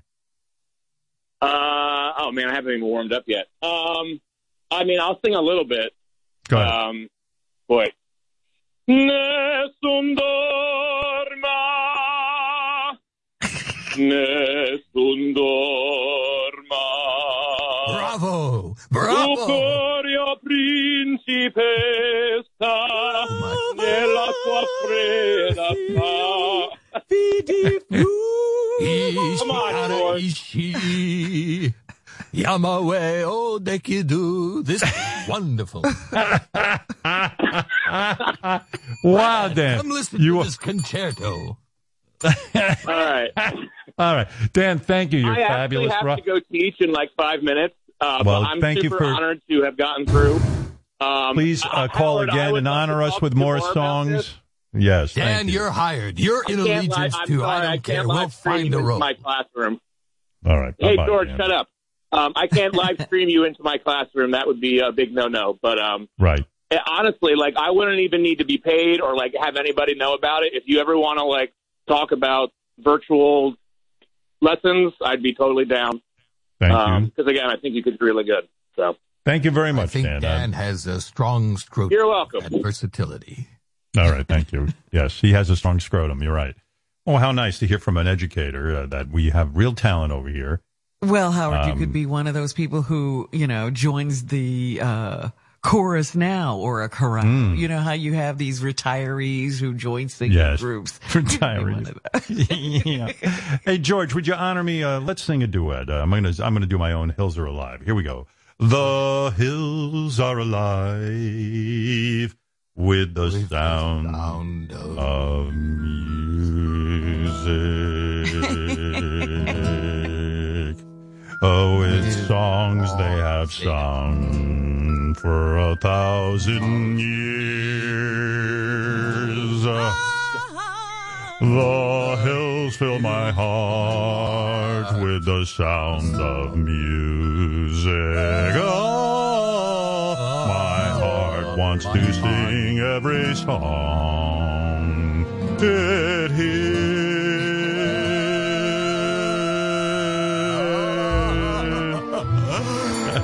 Merry Christmas, Oh, All right. you're so incredible. You could play you. card number five in Allegiance. I'm just having so much. Bye, George. Okay. Wow. Yeah, I can just see you now, you know, going to all the old folks' homes singing Christmas carols every year. Uh, hi, everybody. hi, old folks. Yeah, I Um, you know what? I was shocked. I was actually. Do I have time for this before Ed Sheeran? Maybe I do. I could do this real quick. Uh, so much going on, but I wanted to talk about Pete Davidson and Kim Kardashian. But I'll get back to that. Th- th- What I was going to tell you is, I was doing a side by side comparison, and I want a little credit. Speaking of music, I was. Um, we were talking about how you know yesterday with Kristen Stewart, she's playing Lady Diana. The Crown has Lady Diana. There's even a Lady Diana Broadway show. And you and I back in the day were making fun of uh, this Broadway show called Diana. We had Diana the musical. You and I hadn't even heard it yet, Right. uh, if you remember. And uh, I was sitting and talking to Robin, and I was predicting some of the songs that might be featured in this Broadway show. And I got to tell you something, I wasn't far off. You're absolutely that- right because I saw that they had a little they they taped it or put it on Netflix or something, and I listened to a little bit of it. and I was like, that sounds exactly like what Howard was doing. Hey, you and I ought to write a play because I don't know why we're wasting our time here. Well, Uh, is there any money in it, or do we have to do DoorDash as well? Oh, you want to get paid? You don't want to do DoorDash on the side? but um, no, uh, here, here, the, just again, I'm patting myself on the back, if you don't mind. First, I said to you, Diana would sing a fun song about how Camilla was kind of ugly and she's hot. And uh, here I am predicting this song. Listen, this is Camilla. Uh, this is Diana singing about Camilla. This song's called He's in Love with a Much Uglier Lady. She's old, I'm hot. And this is the fun song, you know, like look at my look at my ass and look at hers. She's got cellulite all over it. She even has a mustache, I swear to God. Why does he want Camilla? I'm so much hotter. Camilla's been hit with the ugly stick. She has a busted face. I am hot. She looks like a man in a wig. Yeah, and you, and you listen to that and you go, yeah, who's Howard kidding? How ridiculous, meanwhile, right? how ridiculous, right? But here it is. I thi- this, this is a roast battle from the musical between Diana and Camilla. Camilla sings first, then Diana. And it's not crazy, my song.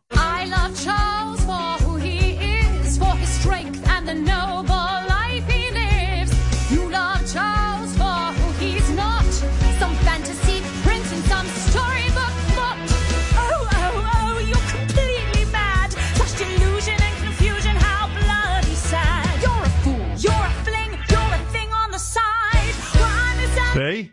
Oh boy. a singing argument. A singing argument. Like a rap battle. Yeah. I like that movie when Eminem, like, he's going to fight a guy, but with rap, not with like. That's right. Yeah, we're going to square off yeah, sure. and say things about each um, other.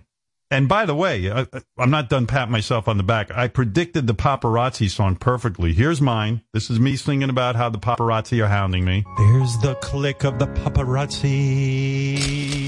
It frightens me. I see cameras and I see flashbulbs. Cameras and flashbulbs, flashbulbs and cameras going off in my face. and listen to the, here's the song from the actual play called Snap Click Snap Click. Snap, click, snap, click, just one peek. Go My song's better. one, he's Halloween. Snap, click, snap, click, have a blast. God only knows how long you will last.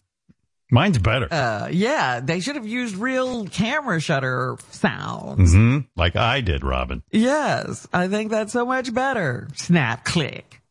Snap, click, snap, click. Mm-mm-mm. I predicted there'd be a song when Diana's finally free, where she yearns to do what like regular people to do. You know, Yes. she just wants to walk in the park. Well, you know, she's she's suffering so.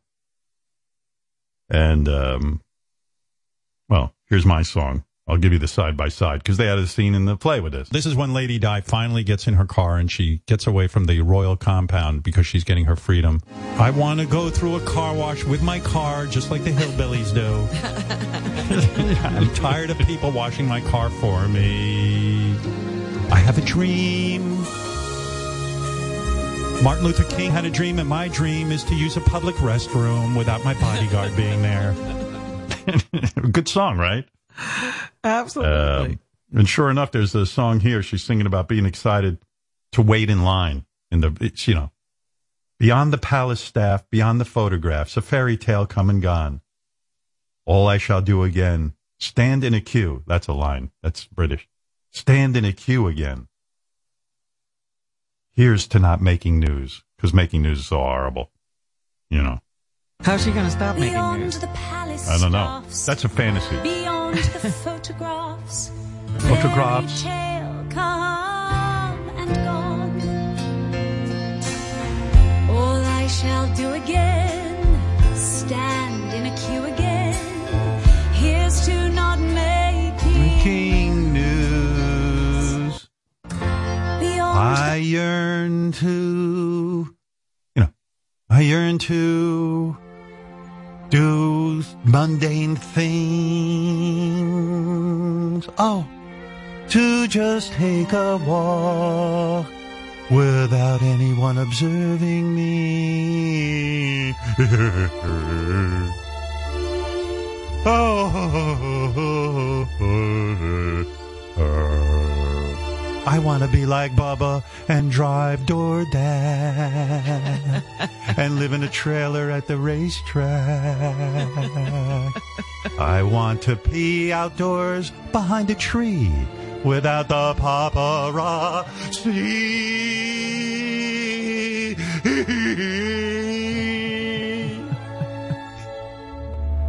I want to clip my own toenails. I want to wait in line at the supermarket like a loser.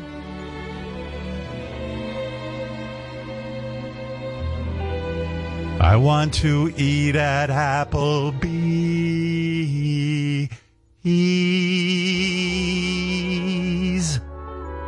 like a douche, like a douche. I want to fight people for toilet paper during a pandemic and not have my butler wipe my ass and vagina.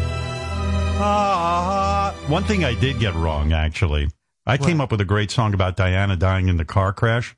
It was like a big dramatic. They didn't do that in the Broadway play. I guess that was too hardcore. Uh, they couldn't have her singing while dying. No. Mine was pretty good, though. This is the scene where she dies at the end. I don't want to be have All a right. spoiler, but here we go. Uh oh. Dodi, we're in car and the paparazzi are chasing us. Driver, take the tunnel and go real fast. We got nar. We're going to get our picture in the paper. See? I, I got that wrong. They didn't put that in. I guess it would have been in poor taste. You know. In the real show, they don't show the crash at all. No big death scene. No. They just say Diana died. Yeah. And then everybody else sings. right. Yeah. It's kind of We like. are hearing of an automobile accident involving Princess Diana. We have no word on the extent of her injuries. frenzy fills the night. A mob of paparazzi followed her car into a tunnel. There's shock and horror as the West wakes up to the news. Lost in blinding Yeah. Theirs is a little more tasteful, but mine was a little more exciting. okay, then. I don't know why she couldn't sing and die. They do it in opera all the time. Of course. Of course. They're just uptight on that play. There's a song called Here Comes James Hewitt. James Hewitt is the guy Diana was boning during her marriage to Prince Charles because she was sexually frustrated. Right. He's a riding instructor. Yeah, it's usually the guy who teaches you, who goes riding with you, or the guy who drives you. Yeah. You know, one of the a bodyguard. That's all Yeah, you can guy- get to. exactly. Because all it is like these guys who really, it's not even like a real job. You know what I mean? Riding instructor. Of course, he's bone and Lady Di, And the song's full of horse double entendre. So that's, you know, well done. James Hewitt, Your Royal Highness. Officer Hewitt, I hear you offer lessons. There's only one type of lesson I offer riding lessons. Oh, oh, oh, James Hewitt. Yeah. I assumed your husband gives you riding lessons. How did this uh, play miss? I don't think it did well. I know, you can't believe it. I'm embarrassed by this one. I didn't come up with this one. This is the actual play. Diana and her butler are singing about getting back at Charles because he's not fucking her, and they uh and they they're going to put on a fuck you dress. They say fuck like 50 times in this song. This is very this is this might be edgier than something I would do. Cutting edge, yes. Cutting edge.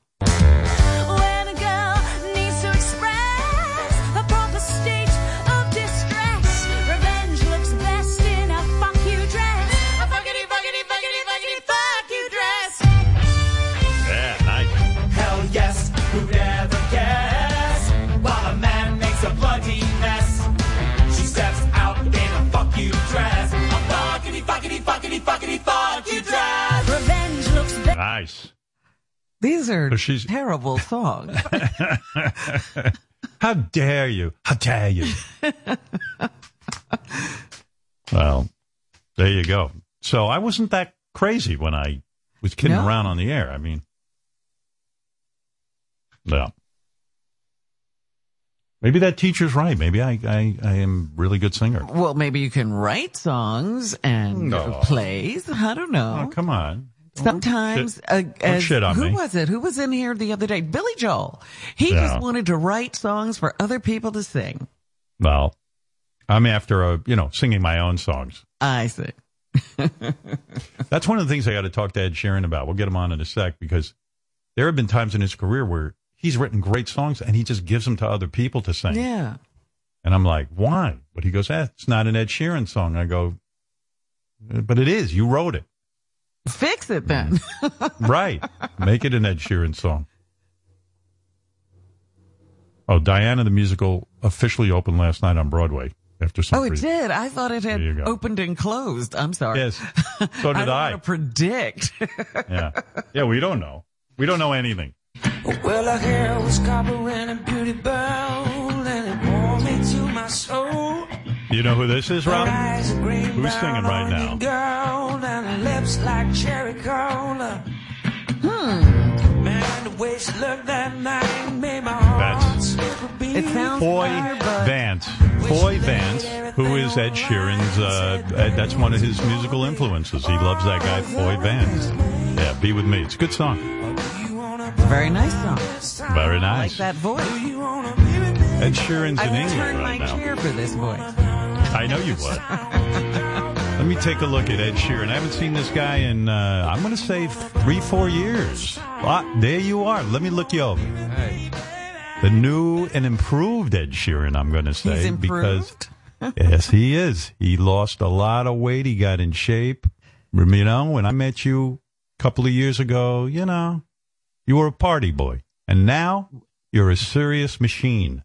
Am I correct? You did something. You started running. You started eating right. Cut Yeah, back on the alcohol. Yeah, I put pretty much all of that. Uh, I think becoming a dad um, just shifted my bedtime, which then shifted my uh, waking up time, which then once once you're up, you're up, and uh, yeah. So I would get up with my daughter at like five, give her breakfast, and then take her in the gym and do a workout with her. Look well, not at with you. Her. She wasn't like doing weights or whatever, but Look at you getting up at 5 a.m. Now you're on my team. Now we can hang. I know. I'm in I know. bed by eight, man. That's it. I'm out. Lights out. That's it. I'm uh I'm nine. Yeah, oh mate, yesterday I watched A Quiet Place two. That is not a film you want to watch before going to bed. Yeah. I love that movie. Keeps I you on that the book. edge. Yeah, I love Quiet Place too. No, you look good, man. You look healthy, and uh, thank you. how how hard was it to stop drinking? Uh, you didn't dr- stop drinking completely, did you? No, no, no, no, no. I uh, uh I basically cut out the the unenjoyable drinks. You know, like I I feel like um I feel like uh, I feel like uh, I enjoy wine, I enjoy beer, but um yeah, I don't really enjoy spirits. So I, I would I would kind of only have them to extend the night. So now I just don't do them. Nice, man. I just can't even believe who I'm talking to. This is a whole different you, you know. And as a songwriter, it's a whole different you because you know when you when you first put out Plus, you know you're a guy what twenty something, and uh, Yeah, well, you know. I, was I was like 18 when I wrote that that album. So that album, I look, I actually went back to listen to that the other day um, because it was te- it was uh, the 10 year anniversary, and I've always sort of had a bit of embarrassment about that record because it was I'd because I'd written it when I was 18, but then I listened back to it and I was like, oh, this is actually just. It's literally just the diary of an 18 year old boy who's moved out of home for the first time to London and had his first breakup and trying to make it in the music scene. So, uh, yeah, it's definitely changed a lot since then in in 10 years but then so it should i think you know if i was still writing songs from the point of view of, being an 18 year old boy when i'm 30 like there's there's something wrong Yeah, I know. I mean, I, I was getting a kick out of I listened to that album that you put out when you were like 11 years old. I mean, you've been writing music forever. oh my god yeah And it is, but I heard that, that the, the actual vinyl album that you put out when you were 11 years old sold for like 50, I don't know, 50,000 pounds, whatever that is in American dollars. I don't know. Uh, but- right? Well, it wasn't. It, it it, wasn't a vinyl. It was a. It was a pressing from. Well, not pressing. Like I'd burnt it from my laptop and then written my thing on it. And there's there was probably like twenty of them. I don't know why it went for that much, and I don't know who bought it or where. Um, but it's definitely not worth that. It's definitely I don't not know. It was funny listening to it because it gave me hope. Because you know, I wish I had it. I you know I did have it. I actually had it on um, on this uh, computer. But I was listening to it and I went, you know, for an 11 year old kid or something, that's pretty damn good music. But I see like, look at the evolution as you get older and you keep working at your craft and you keep writing songs. And the Well, is amazing, I do say to kids when when because I there's this sort of myth that people are born with talent, and I'm and whenever I say I wasn't, people sort of scoff at it and they go, "What are you talking about? Of course you could sing when you were younger, and of course you could play guitar." And then I play them that, and then they laugh and go, "Okay, okay, you're right." so I think it's like for me, I'm no longer like super embarrassed by it because I can show people that with work ethic and uh, time and practice and precision and whatever you can achieve your dreams because I don't want people to suddenly think like I woke up and then wrote thinking out loud or I woke up and then wrote shape of you or something you could if you go back and listen to the stuff I was doing when I was 11 or 12 like you can you can see where it's come from basically man, I am so glad you're saying that because for most of my life, I believe that people like are kind of born with it. They don't have to work at it. And that is such bullshit. It is hard work. Like, yeah, okay. You had some attraction to music for whatever reason. You know, everybody has something that they get attracted to. And most people give up. They kind of let the dream burn out. But if you keep working at something, I see that with great painters because I've studied a lot of art history as I get older. None of them are born great painters. They're not naturally gifted. They they either grow up in a family where the father painted or they start to go off to an atelier and they paint.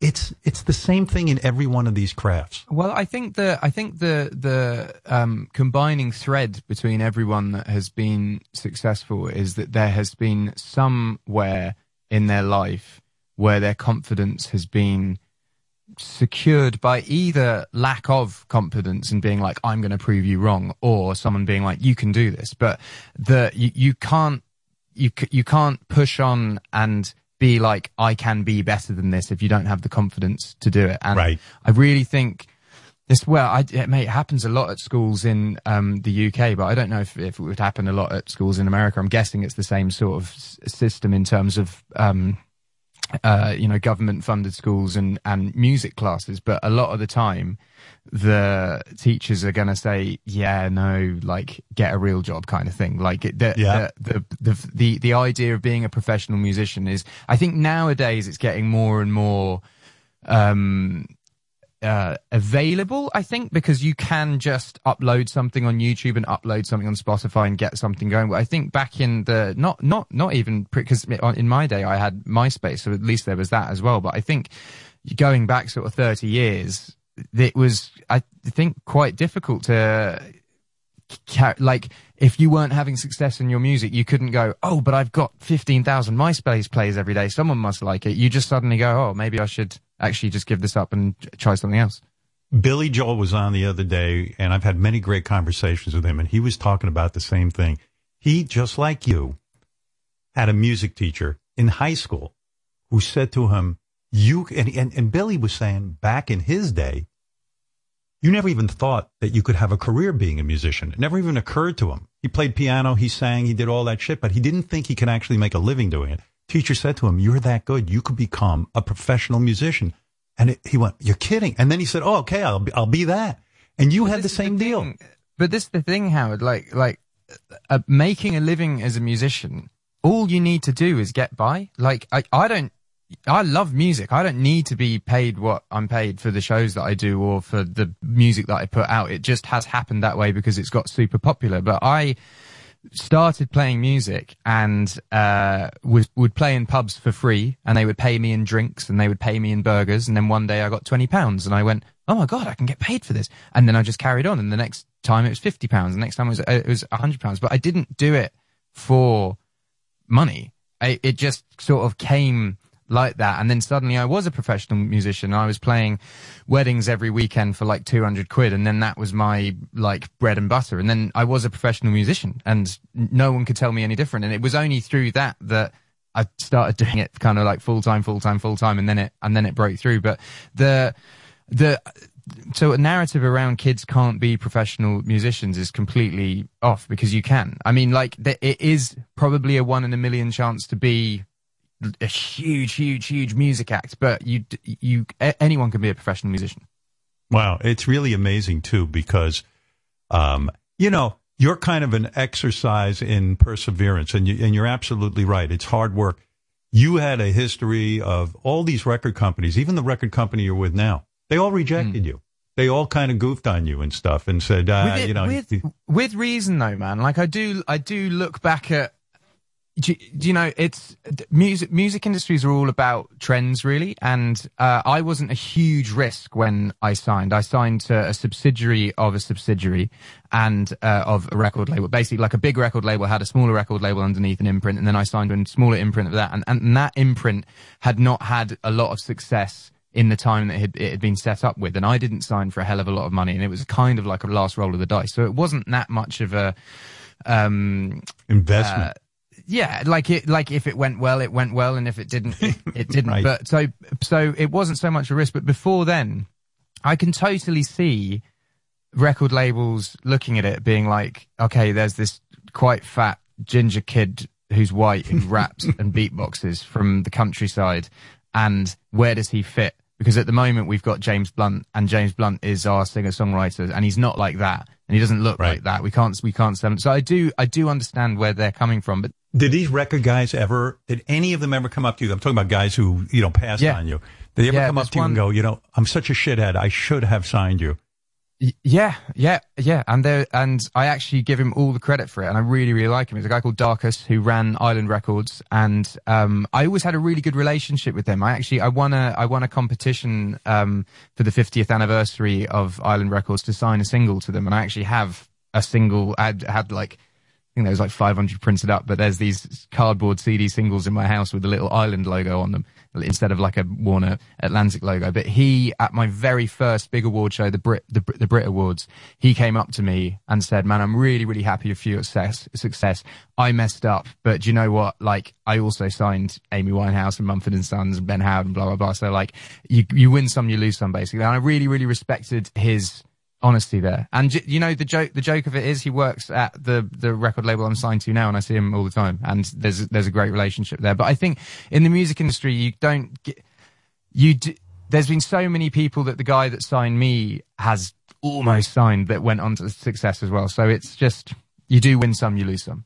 I love stories like that. I love when you read about like the guy who passed on the Beatles. You know, and it's like, I'm, you know, it's Well, Darcus you don't- didn't necessarily. He didn't pass on me. He just had other things going on. He but he had another singer songwriter that was uh, really successful at the time called Ben Ben Howard, and he was kind of like, I've got Ben and I've got Mumford and Sons. I don't like I. So it just made sense for me to go elsewhere, basically. Yeah, like his plate was full, and I don't have time for you, and it would be unfair almost to sign you too. But the the, the great there's a couple of stories how I know you love being a musician. One that really touches me that to this day, as big as you are, that every once in a while, I don't know how you find these couples who are getting married.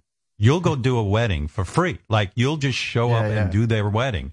You still do that? Well, Yeah, I mean, my my deal with it is, is if I'm free for like, uh, there was a story in the paper that said I'd got booked like a bunch of money to go and play Gordon Ramsay's da- daughter's 18th birthday, and I was like, I, I I didn't. I don't really like doing stuff like that. I don't really like someone being like, "Hey, here's a chunk of money. Come and play like two songs at, at, at this, wh- whether it be a wedding or whatever." What actually happened there is he emailed me and said, "What would the fee be?" And I was like, "Do you know what? Like, why don't I trade your skill for my skill? You come around and give me a cooking lesson, and I'll come and play your daughter's 18th." And he came around and taught my wife and I how to cook beef Wellington and um, apple um, tart tartan tartan, mate. I don't know. Well, it, it was basically a posh apple pie, and it was really nice. But um, but yeah. So on the on the wedding front, um, yeah, like every now and then someone will be like, "Hey, can you play my wedding?" And I'll be like, "If I'm free, I'll do it." And a lot of the time I'm not because I play on weekends. But if I am and I'm in the area, I pop in, I have a few drinks, I get on stage, I play a song, and then I go. And yeah, You know, uh, it's every fun, man. musician, It's fun. every music. That's the thing. You have fun playing. It's not always for the, the the buck, and that's probably why your career is flourishing. That's part of the personality of you. You just enjoy performing and and showing up and amazing people. You know, it's the same thing. Um, you know, I, I know a lot of musicians, and they tell me when they do these privates, you know, the private parties and things like that. Like, um, I was at a, a guy's house, Elton John, you know, your friend, was sitting there in the living room for about 200 of us in this guy's house doing a show, got like a million bucks or whatever to just sit there and play the piano and sing. It was one of the know, greatest man, nights of my life. want- But the thing is, if someone like, I'm not saying that if someone said. It's it, it's all it's all dependent in it because a, uh, a living room gig actually sounds pretty fun and if someone's going to pay you for that then then then great. I actually um y- y- you know Courtney um Elton came round for dinner at uh, Courtney's when I was there and he essentially did the same thing but uh, yeah Courtney definitely didn't. yeah, right. No, Elton did Yeah. it for fun. But my oh mate, is, and it was so magic. It was he just got, he just got on and started playing Tiny Dancer, and then just then just went and just started playing. And you could, I mean, he's the same kind of person. He really, really loves performing anywhere. how many people just- were at Courtney's that he was that he got up? Did he do his full set? Because uh, he did. No, you no, know, no. No, it's probably he probably did like three songs, but then I was with uh, Brandi Carlile as well. She did maybe three songs, and then I did maybe three songs. What a Um, party! Oh my yeah, god! man, it was good. Well, it was just a really nice jam. And I used to do this when I lived in Los Angeles. Like every now and then, I'd get musician friends round, and we, you know, have a few drinks, maybe get like a takeaway in, and then just pass the guitar around and all play once. And I used to love it. I used to love it because it's so because that's almost where you test out your new material. Because I find that when you're in a circle with people you really respect, and someone, so Foy, the guy that you just played if he was on my right and he played a song and he killed it, like, and then he passed his guitar to me, that's where you go, okay, I got to bring the big guns out and I'm going to play this new song and I'm going to, rather than just going, oh, I'm going to play Thinking Out Loud or Shape of You or something, it's just, uh, you go straight for the big guns new song to impress your peers, basically. So when you were at Courtney's house, Elton gets up and does his thing. They pass the guitar to you. What three songs go? Th- like you got to think fast. So what three songs did you do? Uh, I played on songs from my new record that uh, I knew that Elton would dig. I mean, Elton had no. Elton's heard the record. He heard the record maybe two weeks after that. But I played the intro song "Tides," a song called "Joker and the Queen," and I want to say visiting hours. I want like the the like the like songwriter songwriter ones, the ones where like Yeah. Visiting like I got hours. an email today from a from a songwriter that I really admired. Uh, that was just basically like, t- oh man, tides. Like uh, it's it's like three songs I get emailed about from the record, and it's usually visiting hours, tides, and and joke and the queen, and they're all the ones that like the songwriting heads are into. Uh, you know, for me, it is just my personal take. Visiting hours and uh, the um, uh, um, uh, what the hell am I thinking of? First times. Oh yeah, those two songs, best songs on the album for me. Oh my god, they wreck me. They're beautiful songs. Uh, this Thank you, song, yeah, I mean, what a vibe on that. Uh, here, here's a little visiting hours. We'll listen to it. Just a beautiful, fucking sensitive song, man. Thank you. Love this. Like gets me in tears, you know. Gets I me sad, which is at visiting hours, so I could just show up and bring the news that she's getting older. And I wish that you met her. The things that you learned from me, I got them all from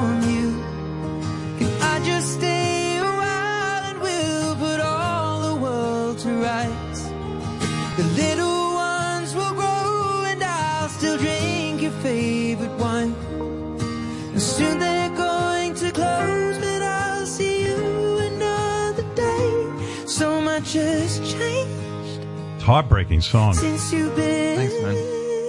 This song, um, I don't know much about this guy, Ed, who was your friend, mentor, another musician. Oh, Michael, yeah, Michael. Was it Michael this song was about? Yeah, yeah, yeah, yeah, yeah. Michael. Okay. He. Who is this um, guy to you? Well, so he started off being my Australian promoter, but I became close to him pretty much instantly because he gave my manager his first job. Um, and uh, actually, um, the guy that runs my whole record company gave him his first job as well. And he's, you know, he's a legend in the music industry. He started Mushroom Records uh, in in Infectious, and uh, he runs Frontier Touring. Well, ran Frontier Touring. Uh, so I met him in like 2011, and you know he's a promoter. So you know, you know promoters. He's super fun guy, super personable, Big super- personality. yeah, yeah, Yeah. big big personality. And I did tours with with him, and always had fun. His wife was always super sweet. They'd have us over for dinner and blah blah blah. And then uh, I just started seeing him more and more. And then he used to stay at mine when he came to England. And I remember I, my big biggest show uh, that I did um, in like 2015. It was the end of Multiply, and I did uh, Wembley Stadium, and I had an after party with like seven of my best friends and Michael. Like, and it would be like us. 22 year olds and Michael, who was probably like 57 at the time or something like that. And, you know, he, he slowly just became one of my best mates. And then when I went traveling, uh, in Australia, I lived pretty much with him. Uh, he has a couple of places around there. So he just basically traveled around with us. Uh, and yeah, whenever he'd come to England, I'd stay with him. Whenever I go to Australia, I'd uh, I'd stay with him. No, he'd come to England. I took him to football games, and he took me to AFL games, and blah blah blah blah blah. And uh, yeah, I don't know. He was just, you know, he used to fly places in the world if I had a new record, uh, and he wanted to hear it before it came out. He like he came to Singapore for a day and like sat with me, and we got really pissed and listened to the record, and he fell asleep. Yeah, I mean, how many- song and kind How many genuine people do you find like that in your life who would like well, get not, on a plane? Not a lot. I mean, I, I, probably, I, I, I would say I have a closed hand full of friends. Of like, I probably have five really, really close friends, but I'd say ten. I probably have five really close schoolmates, and I probably have five mates in the in. I wouldn't even say music. I would just say the industry. Um, and he was one of them, and uh, he. You know, we both had our career highs together. The mo- we both together sold the most tickets that had ever been sold in Aus- Australia. He, on the day that they announced it, right, it's Australian summer, and he got an ice sculpture of me made to announce that we'd sold a million tickets and invited all the press. And I think I'd been out the night before, you know, uh, was sleeping in, and the ice sculpture basically just melted before before I turned up. But um, Yeah. but yeah, man, he's uh, like just a fantastic bloke, just a fantastic bloke, and he um sadly passed away in March. Was it a Uh, sudden thing? Like he was he sick for a long time, or did he just suddenly die and you never got to say goodbye to him? Yeah, yeah, it was literally that. It was, and I, and the way that I've been talking about it in, in interviews is, I, you know, my, my grandparents have died, and I feel like when you're at school, everyone's grandparents are dying, so you sort of accept that that's going to happen at some point. And my grandmother got very sick in 2016, and it was like an eight month process of her passing away, and we, I got to move back home and spend loads of time with her and have loads of conversations. She told me about her childhood, and you know, we had all. I, and by the time she passed away, like it was really sad, but everyone had kind of made peace with it. Whereas with Michael, I got a call at three o'clock in the morning from his son, just saying, and I knew, I knew as soon as I got the call. Um, yeah, I basically woke up. Um, my my it was actually to my wife's phone. She she nudged me. I woke up and she said, "Matt is calling." Uh, and I, I just, I just instantly knew. And um, yeah, it was like I've never, I've never had anything that that heavy happen. And um, uh, I managed to get out to Australia for his, um, well, for his funeral. I was in, I was in quarantine for his funeral, so we tuned in for that, and then I went to his um, memorial. But it was in quarantine where I finished this song, and um, yeah, man, like grief's just uh, it's it's a heavy, heavy thing that I just hadn't ex- experienced, and being sort of locked in a house waiting to go to this thing to grieve with his family and kind of figuring out what the hell was going on. And it's I think I think the best thing about being in that house was having my daughter because she was like six months, and also kids don't know what the hell's going on, so she's like, but I'm happy. So then you suddenly have to Be happy. be happy, yeah, be happy. Yeah, I don't know um, what's worse. That scenario is so like I I think about death a lot, and I think about would it be better for me to just go quickly? No. No, goodbye, or I don't want the long goodbye. I think I'll be too sad. I don't. I, I couldn't bear to say goodbye to everyone. Well, I, don't well, know. yeah, man. But there's something. th- I mean, that's this. That's what this song is about. Like, I'm, I've, I've accepted that he's not coming back, but all I want is five more minutes. That's what the song's about. It's about having visiting hours where you go in and you go, hey, man, I'm going to see you in 10, 20, 30, 40, 50, 60 years, whatever, what, whatever it is. I will see you. But before I go, this is what, this is what's going on. Um, how do you, and yeah, how do you- It, But how do you decide? Um, like you don't make a decision. Gee, I just lost this wonderful man in my life who was so good to me and brought me so much joy, and now I'm grieving. You don't consciously go, "Oh, okay, I'm going to write a song about this guy." What do you? What? How does it happen that you lose this guy and then suddenly you have this beautiful song? Like what? What's well, the trigger? I had I had that line for a while. There's a guy called Anthony Clements who's a songwriter that I love and and a singer who makes wonderful music, and he'd sent me a sort of like scratch vocal demo of a song where one of the lines was "I wish heaven had visiting hours." So I rung him up. Like this was like maybe two years ago now, and just saying, "Hey man, can I use that line in a song at some point?" And he was like, "Yeah, man, for sure, go go for it." So I just I had the line for for ages. Um, and uh, yeah, I'd sort of, I'd, I'd, I'd sort of worked on it a, a, a little bit with um, you, you know, you know Johnny Courteney's Johnny. I worked on it a little bit with Johnny and uh, a girl called Amy, um, but not, but not really finished it. And then when I was there, it sort of all kind of fell into place. I wrote, I wrote, there's another song on the record called "Leave Your Life" that I wrote in in in quarantine as well. But um, yeah, I don't know songs songs sometimes can take like months and months to finish and i have like with with perfect i had uh a basically scratch vocal thing that just went um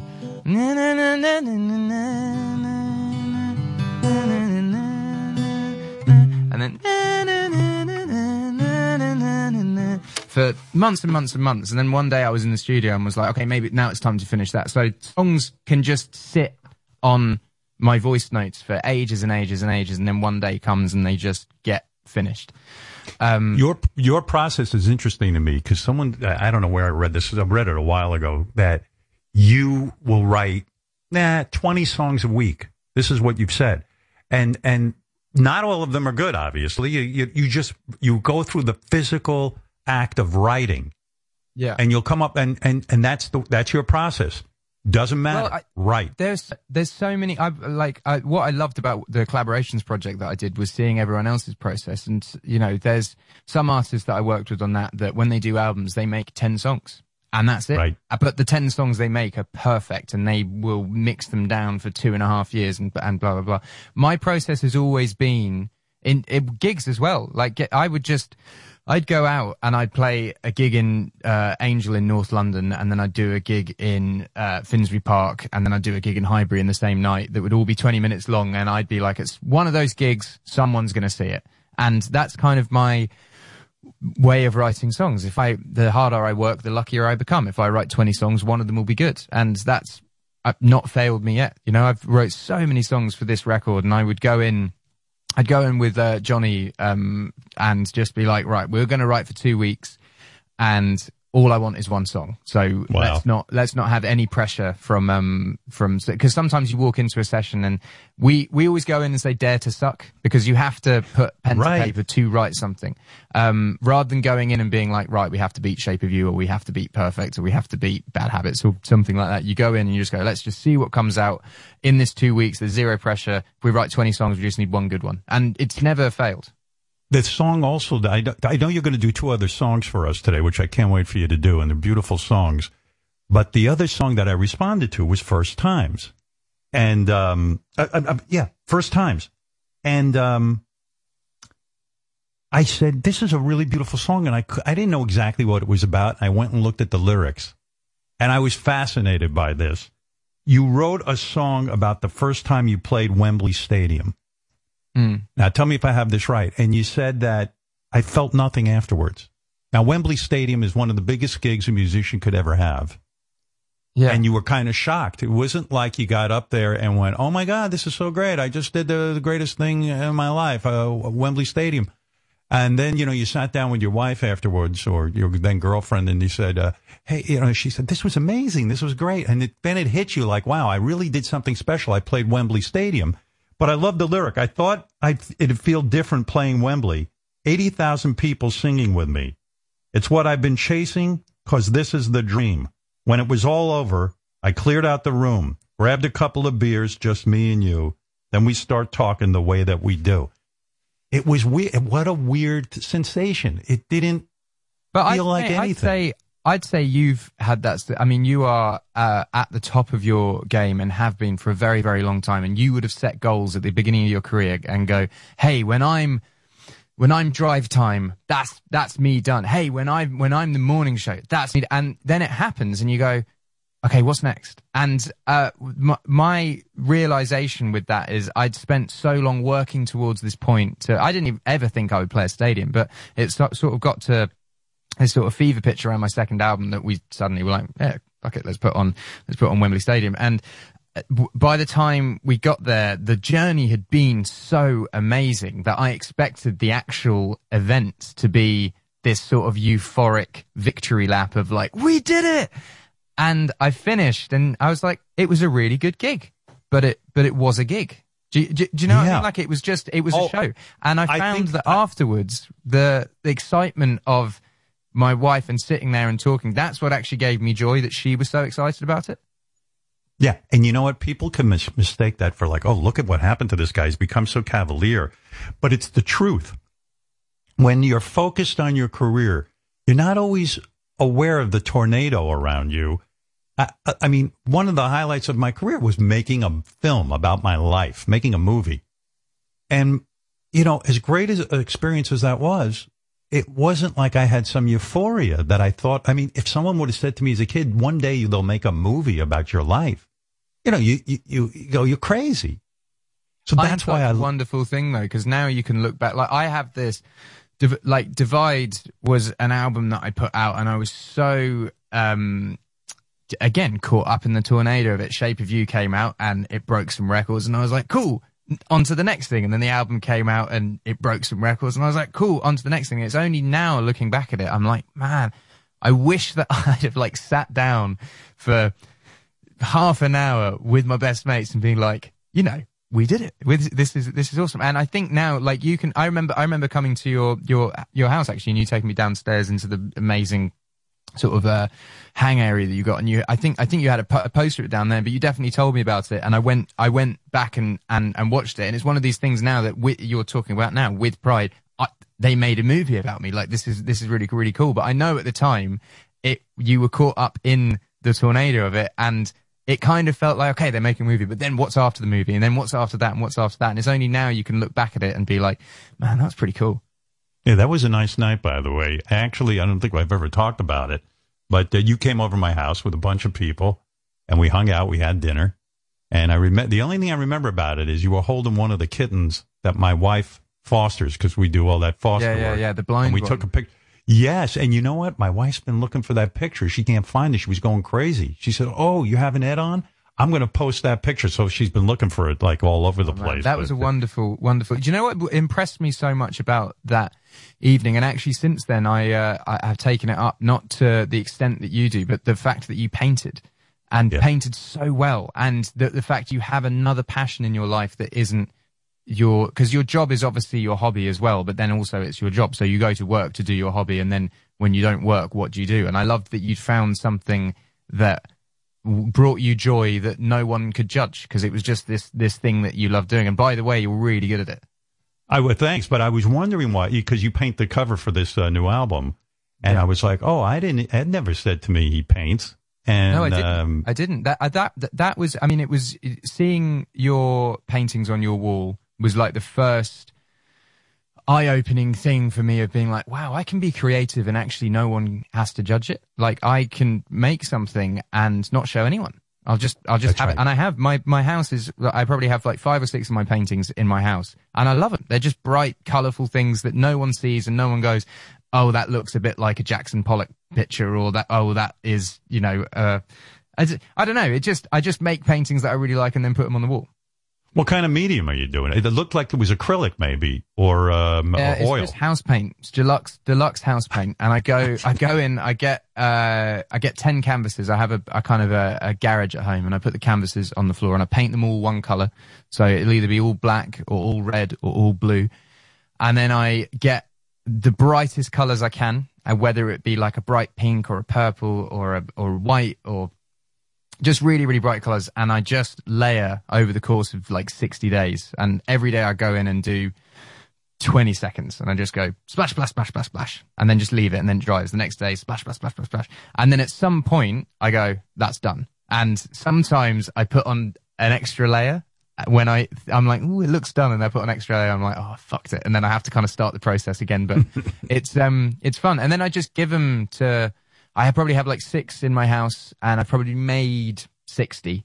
And for the last two Christmases, I had all these paintings. And over the course of doing them, people would just hit me up and be like, because they would come to the house and see them. They'd be like, "Hey, can I have a painting when when when you're done?" And I would just finish them and send them to them because then I knew that they would like them rather than trying to sell them and have pe- open them up for judgment on of people. I just knew that this person would like it and, and hang it on the wall. And all of my friends have them hung up prior to place in their house, which is really nice. That's great. First of all, you're doing something that you're not letting people judge, which I think is great.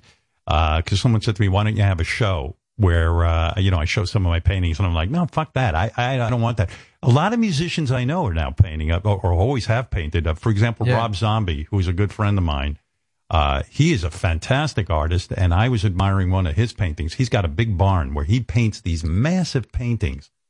And um, I said to him, Rob, I love this one. He did one uh, collage with Jane Fonda and, and all this. And he goes, uh, I'll, I'll send it to you. I said, well, I, I can't accept, I can't accept that. I got to paint something for you. So I painted a painting of his, of a barn on his property. And so we swapped paintings and that was, Do you know I we- did that with um? Uh, do you know you, you know the singer Robbie Williams? Yeah. So he did that. He did that too. He started making paintings, and I said to him, "Man, they're so good and exactly the same thing. I'll send one to you." And I was like, "Well, I have to swap one back to you." So I've got this huge painting in my house that says "Say drugs to no." he used to he used to really really like drugs, and it's like this huge colorful I love collage. that. It's it's yeah, it's it's a lot of fun. it- It- amazing. Yeah, It, It's it really is I've amazing. I've done it with a I- few a few other people too, but I would recommend. The thing is, like non non creatives or non industry people, I would recommend it to. My dad has never ever ever done art in his life, and he saw the enjoyment that I got out of it, and now he started doing art and giving me the pe- and now we're and now we're swapping, and there's something joyful about doing something for the hell of it that no one can judge and then at the end of it you've got this beautiful thing that you're proud of you know like it's Right. the same it's the same with songs like i don't write songs. I know lots of people think I write songs to get on the radio, but I just write songs and then th- I just pick the good ones. Uh, but like I write songs every single day and I write them because I f- it just makes me feel better. At the end of it, if I'm having a bad day, for instance, one of my best friends passes away, I feel like shit. I write a song and now I can look at that song and be like, "S- out of a bad situation came something good. And art, I, uh, yeah, and, and I, and I treat that with, with, with, with painting. I'll always go in if I'm at a loss of what to do with, with the day. And then I'm like, okay, I've done nothing today, but I have created this painting or I have created this song or I've done, I've done this. And I think it's important for everyone to have something to be creative. You don't, I'm not I'm not trained as a musician or as an artist, but I do both of them because I love doing them and they make they make me feel better. One of them I have to get judged on because I try to sell it to people, so of course I'm opening myself up for criticism. But like anyone that's listening to this now, go out and get a paint set and a canvas and have fun and don't show it to anyone. Don't open yourself up for criticism. Just do it because you enjoy it. I agree. You know, I'm always amazed. Uh, I was talking about this right before you came on. How you'll write a song and you'll go, you know, in some of your biggest hits, this has happened. Oh, this isn't an Ed Sheeran song. This is a, you know, this is a song for Justin Bieber. I hear someone doing this song. I hear someone doing that song. And I'm always amazed. I don't even understand how you give away some of these songs, but you do it on a regular basis. And, and, and by the way, I mean, it, it turns out well. They become these massive hits. well, Um, I and- I love the craft of songwriting, and I before I got into, I- mean, as you said at the beginning of the show, like I, t- it took a while for me to sign as a solo artist, and for, for people to be like, I know it's a running joke. I have got a face for the radio. I'm not a poster boy. I'm not someone that people are going to be like, hey, here's this product that, that, that we can sell. I am quite a weird looking kid, but I've always been able to write songs. So my, my first foray into the music industry is I got a cut on, uh, a, a guy who was, came off the X Factor who was a, is a really successful UK singer called Ollie Murs. And that was my first cut as a song. And I got my first plaque and it went three times platinum or something like that. And I remember having this plaque and being like, I can be a songwriter. I can, I can, as, as, as, as we were saying earlier, I can make this my profession. So I've always had my foot in that world just in case everything stopped in the world that I'm in at the moment. So when I was having hits for the first time with the A team, I was also having hits with One Direction because I was working with those guys. And then like as it, as it carried on and the bigger I got, the more, the more inboxes I could send songs to, you know, and like I've, I've had, like now, like I, I was a big fan of, uh, of, of K-pop and BTS were having their moment and then they got in touch and then I was able to be like, okay, well, here's a song. The first song we did together, they translated into Korean and they've also got a Japanese version. And then that's super fun to do because I have a song that is being sung in another language. And it's just, I just, I just really enjoy it, man. And, it, and it's more of a, it's less of a hey i have these songs left over and more of a i want to work with all these different people all these different genres and and make music because i love making music. And there's also a like excitement and enjoyment in when i'm in my off time there's always a song out or that's about to come out and then i can sort of have the excitement of hey what do people think of this one? And what do they think of this one? Even if i'm not sing- not singing it. I think once you lose that joy of hearing your song on the radio or hearing, you know, another artist do that song, once you lose that joy, then you're no longer a songwriter. It's like that, that fierce kind of feeling like, oh my God, there's my song. It's being played all over the world. That's what keeps you going, right? That's it. Um, well, the thing is, I think there's it's there's there's there's twofold. There's being a songwriter because you love being. So I write, as I said, I would write 20 songs in a week and use one of them. But the, it doesn't mean I didn't enjoy writing the other 19 songs, and it doesn't mean I still wouldn't play them as you've got your art in your house. I might bring one of those songs out if I'm at a songwriting night and blah, whatever. But in the, I'm in the music industry and it's a, and it's a music business and sometimes certain songs work better when they're put out on the radio. So the one that I would pick would be the one that I still enjoyed writing, but it would definitely work. Like bad, bad habits, I enjoyed as writing as much as visiting hours, but I'm not pushing visiting hours as my first comeback single. You know, it just it's a right. song that's on the album that's that's beautiful. But I'm not saying let's put all our time and effort into this one to make this a hit. I love that you wrote this song for somebody else.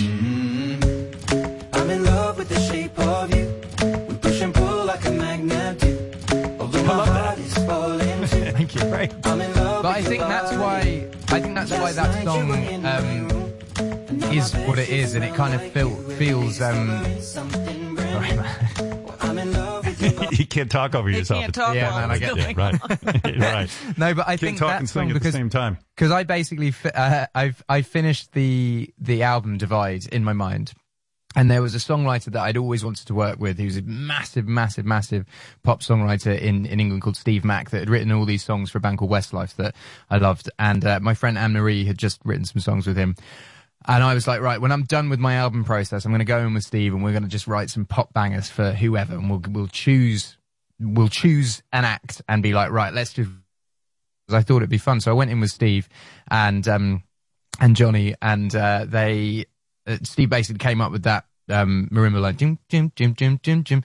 And then I was like, right, cool. Originally it was for Little Mix, this, this, this, this girl band. And originally, uh, it was a, basically the girl, you know, I want your love was a, um, interpolation of uh no the boy i don't want no scrubs and i was thinking little mix as a girl band having a song that sort of nods to tlc could be quite cool so we finished the song and then I'm in the car on the way to uh, the recording studio. We're mixing down the songs, and I'm like, do you know what?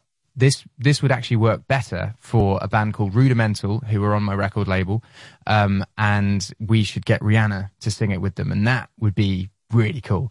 And so I went in and I played it to the head of my record company. and was like, right, Rudimental, Rihanna, we should do this. And he's sort of looking at me, being like, no, we should have this for your record. And I was like, no, man, you're crazy. My record's done Castle on the Hill's the first single. We're going with it. Like, it's all good. And it took them months. And I still stand by it. That song does not fit on that record. That song stands out like a sore thumb. But it is the most streamed song of all time. It's the biggest selling song in England ever now.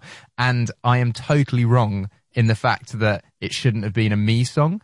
But I, st- I stand by it. It doesn't fit on the record. It doesn't, it, it just felt shoehorned into it. Wow, that's unbelievable to me. But thank God you put it out because I'm sure you now say, "Oh, I'm really glad I I sang this song." Yeah, But well, I mean that song that song sort of has a uh, a different life now because I play it live, and that's always when the real test of a song is. Like, I don't care how big a song is when it first comes out and it goes number one on Billboard and it smashes this and that. If it's not the closing song of your next tour, it wasn't an, it wasn't a hit. And and it, in my in like Shape of You came out and it was this big moment, but the fact that I could then close with it on my tour for the next three years was the reason I loved it. It it was a song that had connected all over the world. And man, I go I go everywhere in the world. Like me and my wife when uh, I'm off tour. If we're like in Asia somewhere, we'll go to the back end, middle of nowhere to a, a jungle somewhere and, and, and hang out. Or we'll go if we're, um, you know, we went to go and live in Ghana for a bit. Or we will go to Iceland or Antarctica. Anywhere I go, it's that song. It's like en- like anywhere, and there's there's different versions of the song in different cultures. You know, I go to I go to India, and there's a there's a um a Hindi language uh, one there, or I go to uh, Jamaica, and then there's a, um, a, a- there's this girl called uh, who's done like a, a completely new spin on it about equal rights uh, with um, fellatio, basically, and that's like a massive, massive hit out there. But all, all over the world, that beat basically has been made. Um, uh, it's it's just this kind of universal song. Like What a feeling, stripping- though. Stripping me off it, it's just it's just travel. Yeah. What a feeling though to like just write something, you know, something that came out of your head and then just to travel around the world and see the reaction to it. I just think that's the greatest. I, I that's what I love about songwriters and what they do. It's just mind blowing to me. Talk to me for a second, Ed, about um, Elton John. This guy's become a really good friend of yours. When you got COVID, um, uh, you just you just had COVID. Are you going to be able to do Saturday Night Live uh, this weekend? I know you're slated to do that. Yeah, I don't know why uh, there was a huge furore about that. Everyone was saying that uh, they were scrambling to find a replacement. I was always playing that. Like I, I, I tested for COVID and uh, I announced it a couple of days afterwards because I was I didn't I had to cancel stuff basically. But it's quite mate, it's quite quite an odd thing getting that and then having to announce it to the world and th- and then suddenly like I don't know. Like I, I'm now out of it now, and I'm still sort of being treated Like uh, you have it. People, yeah, yeah, and I, I, I'm. It's kind of an uncomfortable. uh like I really didn't want to announce it to to everyone, but I had to cancel like three big things in in England, and I didn't want to be rude and be like, I just don't want to turn up for this, you know. I don't blame you. You know, I don't even like going on the radio and saying something's wrong with me because first of all, you get a ton of reaction. People start telling you what you need to do. They think you're dying. Uh, you know, it, it, it just, it's like something like that you just rather keep to yourself. And it, it, it is a good lesson to learn. But I was getting at this thing with Elton John. I read that he called you every day to check up on you to make sure you were okay. Did you, did you have heavy symptoms at all? Or I assume you were vaccinated.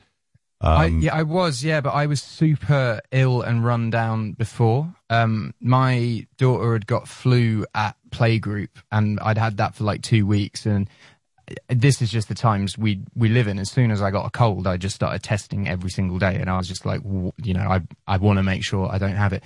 But I I was also doing like getting up at like 6 a.m., starting Zoom interviews and doing back to back Zoom interviews till 9:30 bed and then getting up at 3 a.m. and getting a Eurostar and going to Paris. And I was re- I was really, really, really run down. And then just one day I caught it. And yeah, uh, it, uh, do you know what? It, the, the, the lucky thing, well, not, not, not lucky, but basically I, I tested every single day. And the moment I tested positive, I wasn't, I hadn't seen anyone basically. So I, it, I didn't have the thing of having to really bring up sort of a, a friend of mine got it and went to the GQ awards and he had to ring up about 200 people the next day, you know, like, and, uh, so yeah. So I was, was it rough? Was it hard? Was it hard, uh, getting over it? yeah, yeah. But as I said, I, I was pretty run down anyway and my wife didn't, uh, she was away. So, uh, I was there with my daughter and I, I basically, it was me and my daughter for a, a, a week. Um, and she had it too. So it was quite, there was, it was, it was kind of heavy, but, um, but yeah, like three days, three days of really, really bad symptoms, I think. Is is Elton a good friend of yours? I mean, in the sense that this guy calls you every day to check up on you. That sounds incredibly great. Uh, So like he, uh, my he started doing that. Um, you know, he'd call me. He has a great sense of humor, by the way. So he would call me every now and then and just sort of say something weird or make a joke or wha- whatever. But uh, like every few months, and then uh, my wife, my wife had our daughter. And then Elton started ringing me like once a week because he's a father and he wanted to check how I was getting on and he loved seeing Lyra on FaceTime and blah, blah, blah, blah, blah. And then uh, Michael died, and Elton knows Michael or knew Michael, and um, rung me up the day afterwards. And I, I, I'm sure, I'm sure you've had close friends die as well, but you get to a point where you will just be having a conversation like this, and then you just stop talking, and then you just burst out crying for like five seconds, and then you pull yourself back together and do that. And over the conversation, that must have happened like three or four times. And uh, from that that point, he just rung me every single day um, just to check up on me because he knew that I was having a full on time with that. And it hasn't stopped. It's literally, literally every single day. And I tell people this, and they think I told a, a British newspaper the, the other week, and they were like, "Yeah, but does he? Like, he probably." Re-. And uh, whilst we were doing the interview, he rung me, and I put him on to the, the and I was like, "Please tell him that you ring me every, every day." And I'm not saying it's like a long chat, like we don't like catch up in full every day. He rings me for like 30 seconds. We he'll we'll talk about something. Like at the moment his album came out last week and I was ringing him being like oh my god man it's going number one. Like congratulations. And you know he's excited about that. And then this week it's it's it's my record and he's calling me about we've done a Christmas song together so we're we're trying to work out a music video and a performance of it and blah blah blah. But yeah he does call me every single day and I absolutely adore him What a lovely relationship. I mean, this is one of, you know, again, one of the greatest musicians that's ever lived. And to, I'm sure it's a, you know, you pinch yourself when you, Strip, I think, I, I, th- th- this is the thing. There's two different people, right? There's Elton John the performer, and everyone knows and loves Elton John the performer, but no one really knows the true heart of this bloke because I'm not the only person he does this to. He has this relationship with so many people that he's close to and he gives advice to and he's there for a mentor. I know he has the same with Brandi Carlile. Um, Right. He, I know, I know he has the same with Gaga. Like he's, he's just, he's just a wonderful, wonderful human, and he's constantly plugged into music. He gets all the new releases every single week, and he's ringing me about artists that I've. He rang me about Kid LAROI two years ago, and he's like, "Keep an eye out for Kid LAROI. He's going to be the biggest thing in the world." And what happens two years later? He's the biggest thing in the world, and yeah. Uh, Is it true? He, you know, he, he's sort of a, a, a guy who will give you advice. And he said to you when in one of these conversations, says, "Hey Ed, you ought to mentor other artists, sign other artists and stuff." And the story I heard was, um, you said, you know, you took that to heart, and uh, you you you tried to sign Shawn Mendes, who has certainly Yeah. blown up to be a big star. And Shawn Mendes was what, like 15 at the time when you tried to sign him. Uh, Why didn't Shawn Mendes sign with you? It would have been a great collaboration. Why? What? What? What went wrong there? Nothing went wrong. I mean, look at his career. Like how? No, but I mean- how can you? Yeah, Wh- no, I, why mate, didn't he- There's there because I'm not gonna like. He was already down the road with the re- the record label that he'd he'd signed to. He was he knew the guys. He was co- comfortable with them. And I'm not I'm not gonna use the card of like, hey, but yeah, I'm this actor, blah blah blah. Because like, what if I can't do a better job than them? I want him to have a career. I don't want him to only Right. have a career if it's under me. Um, so yeah, it was, but but that's but that's happened to me loads of times, man. There, there's loads of artists that I know that I could sort of you dip your toe in a little bit and go, do you like? Would you be open to it? And then if there's even a hint of oh, but this might be a better home for me, I kind of like back off. Um, Wow. not f- what, but this is the thing with with with with Elton. Elton's a mentor. El- Elton's not this like megalomaniac who has to.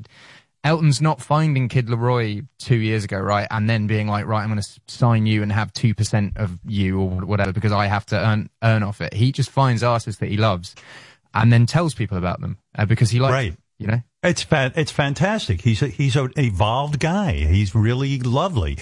I was re- what the hell else did I? I had to ask you about this. I was reading about some of your favorite songs written by other people, and I was shocked to see this one on the list. Long, long time ago, American Pie. I can still remember how that music Now, between you and me, made me smile. I always thought this song was a little bit boring. You know what I mean? A little too long. And now, Howard, if if if we had a real, real drinking session at some point in the night, about Yes. three o'clock in the morning, I would pull up YouTube and I would put on American Pie Real Meaning, and we would sit there and it would blow your mind. It would blow your mind, and then you'd go. I got I got played this. There's a rapper in in England called Devlin, who is probably one of the best lyricists to ever ever come out of England, and he is a phenomenal uh, rapper, phenomenal with metaphors, phenomenal with with with similes. And you know, I grew up with this song. I loved Vincent as well, and I loved that that that whole record.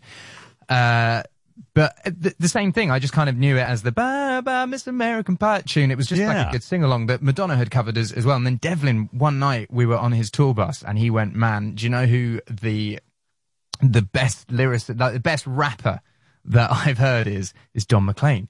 And I was Wow. like, okay, Expl- and he played me this video. And if anyone's listening, go on, just type in Don McLean, American Pie, real meaning explained or what, what, whatever it is. And it just comes up with little pictures of the things that he's talking about. You know, the jester that sung to the king and queen, I think was, um, D- like Dylan and the band that wouldn't play were this, I think the Stones. And then there's the, it, it's basically goes, from him being like really, really, really into rock and roll to it sort of going in through the 60s and then at the start of the 70s and basically it's all shifting and uh um I gotta you know, watch the video. into- yeah, it goes into the Stones playing uh, in San Francisco with the Hell's Angels. There, like no, no, no, no angel born in hell could break that Satan spell. And he's saying he's calling Jagger Satan, and it's just like I'm not saying that this is what the reason is, but this video will blow your mind of the meaning gonna- of the I'm gonna watch- Like it's it's I really, never- really good, man. I And never heard sorry, of this. ju- Just to just to go Yes. on as well, I'm just buzzed about it. Um, that when he goes, I met I met a girl that sung the blues and asked her for some happy news. She just smiled and turned away. It's about like ja- Ja- um, Janis Joplin and the mate. Just just watch it. It's it's really good.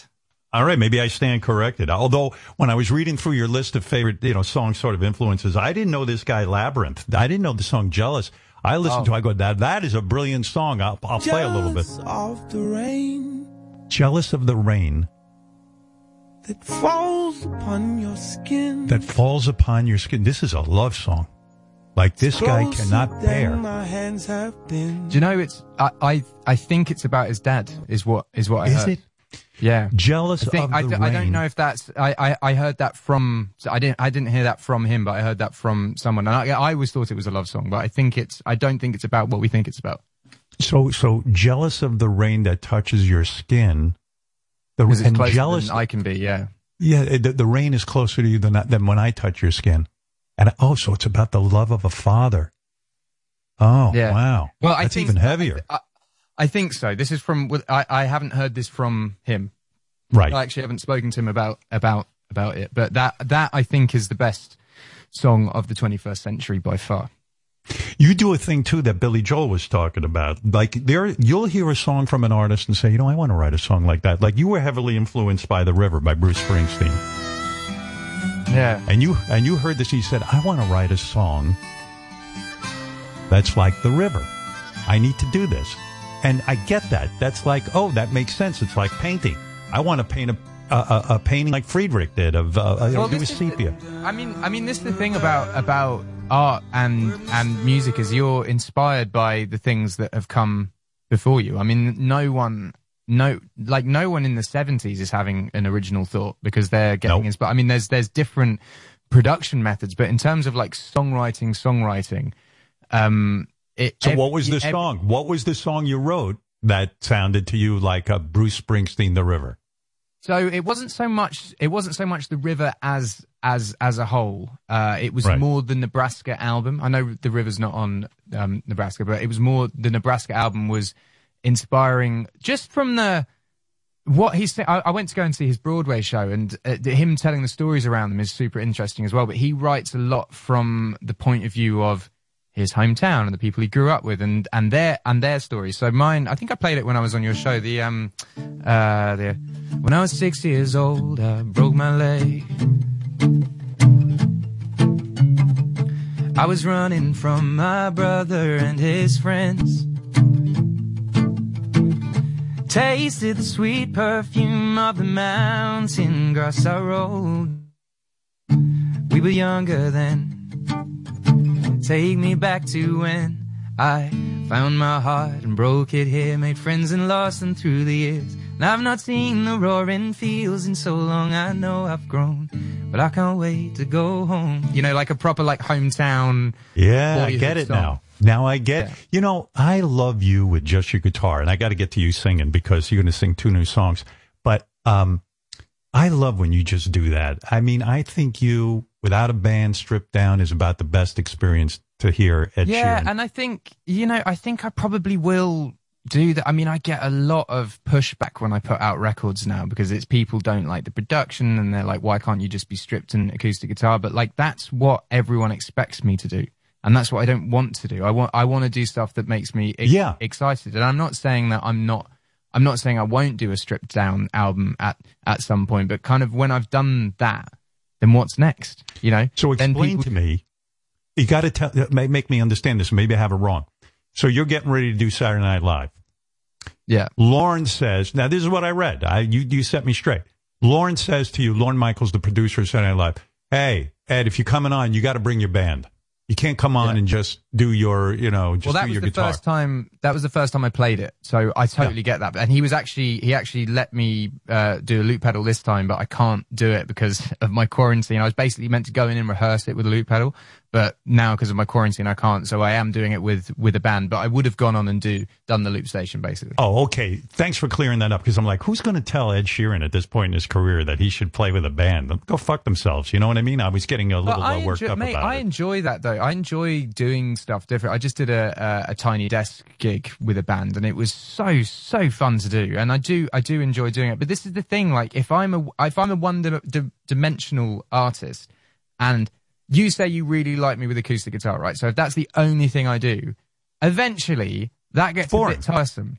Right. And oh. and my my first album was that, and my second album was partly that, and my third album was a little bit that, and now my fourth, like me putting out a song like Bad Habits scares my fan base, and they go, "Oh, we don't know what we think about this." But if I'd have just come out and done Castle on the Hill again, or A Team again, or like what, what- whatever photograph again. Like eventually that gets tiresome and people stop being interested. And I I love I love the idea of be, still being able to do things that uh, don't make sense to people because I feel I feel like a lot. I feel, I I don't think Shape of You makes sense to people. I think there's there's a lot of people that are confused that I had a song that you could play in a club because I'm not. I don't make songs that you can play in a club. I make, as you said, like acoustic songs. So I, I love being able to do things and fit in different boxes. Well, I was talking about my two favorite songs from the new album, uh, Visiting Hours and uh, First Times. Um, just so fucking beautiful and meaningful. I never, you know, I, even that, that lyric about Wembley Stadium, I just, I, I'm like, how do you turn that into a lyric? And you did it, you know? Um, Thank you. uh, It's pretty crazy. But um, we were gonna we were gonna play um, uh, Shivers from uh, Yeah. the new album. Let's talk about that song for a sec. Um, one of those that just came to you real quick. Mm, kind of. No, I had the chorus of it. Um, but I wrote this when the Divide tour finished, and I had the chorus of it, and it was basically I wanted to capture the excitement of the first time that you would hang out with with you know the fir- fir- first time you feel uh, a spark basically rather than um you know a lot of my songs are about sort of this endless true love and I'll I'll love you for the rest of your life it was more more about the excitement of the first instance moment. Yeah, Yeah. that that heat that you're you're hot for each yeah. other. All right, Yeah. this is called uh, Shivers. This is uh, Ed Ed Sheeran. I took an arrow to the heart. I never kissed a mouth that tastes like yours. Strawberries into something more. Oh yeah, I want it all. Lipstick on my guitar. Fill up the engine, we can drive real far. Go dancing underneath the stars. Oh yeah, I want it all. Mm, you got me feeling like I wanna be that guy. I wanna kiss your eyes. I wanna drink that smile. I wanna feel like I, like my soul's on fire. I wanna stay up all day and all night. Yeah, you got me singing like, ooh, I love it when you do it like that. And when you're close up, give me the shivers. Baby, you wanna dance till the sunlight cracks. And when they say the party's over, then we'll bring it right back. Say, ooh, I love it when you do it like that. And when you're close up, give me the shivers. Baby, you wanna dance till the sunlight cracks. And when they say the party's over, then we'll bring it right back to the car. On the back seat in the moonlit dark. Wrap me up between your legs and arms. Oh, I can't get enough. You know you could tear me apart. Ooh. Put me back together and take my heart. I never thought that I could love this hard. Oh, I can't get enough. Mm, you got me feeling like I wanna be that guy. I wanna kiss your eyes. I wanna drink that smile.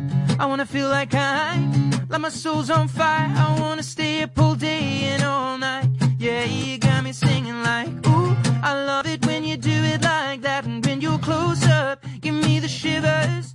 Baby, you wanna dance till the sunlight cracks. And when they say the party's over, then we'll bring it right you're close up, give me the shivers. Oh, baby, you wanna dance till the sunlight cracks. And when they say the party's over, then we'll bring it right back. Be you good, so hot, you make me shiver with the fire. You got this thing we started, I don't want it to stop. You know you make me shiver. Uh, uh, baby, you burn so hot, you make me shiver with the fire. You got this thing we started, I don't want it to stop. You know you make me shiver. Yeah, you got me singing like, ooh, I love it when you do it like that. When you're close up, give me the shivers. Baby, you wanna dance till the sunlight cracks. And when they say the party's over, then we'll bring it right back. Say,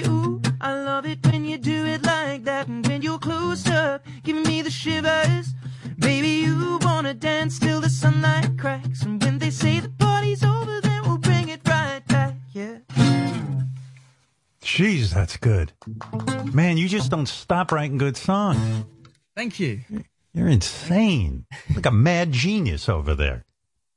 I do. I, I do write a lot though, Howard, and a lot of them are very bad. My manager's sitting right here, and he's sort of nodding along. He Because I, knows. 'cause I, I send him, I send him songs, and I'm like, "This is the first single," and then I just won't even get a reply, and I'll be like, "Oh." He knows. the, uh, the, the you, uh, I read that you wrote 17 versions of that song. I don't I don't even comprehend that. What do you mean 17 versions? No, no, no. I didn't write. I didn't write. So there was because that song was done so early in the album process, um, and this happened on Photograph um, on my second album, and this happened on. Um, I would say Perfect as well on Divide and You Need Me on my first album. When songs are written so early in the process and the album sort of shifts in its, you, you know, styles and production and blah, blah, blah, then the first song that you sort of finished for it constantly shifts as well. So every time I'd go, now this is the direction of the album, Shivers would get reproduced a little bit, you know, Ah, and then, okay. so the, the final version of Shivers was made as we were mixing the album down. So the album is going to print in like three days, right? It's going to uh, get printed onto vinyl.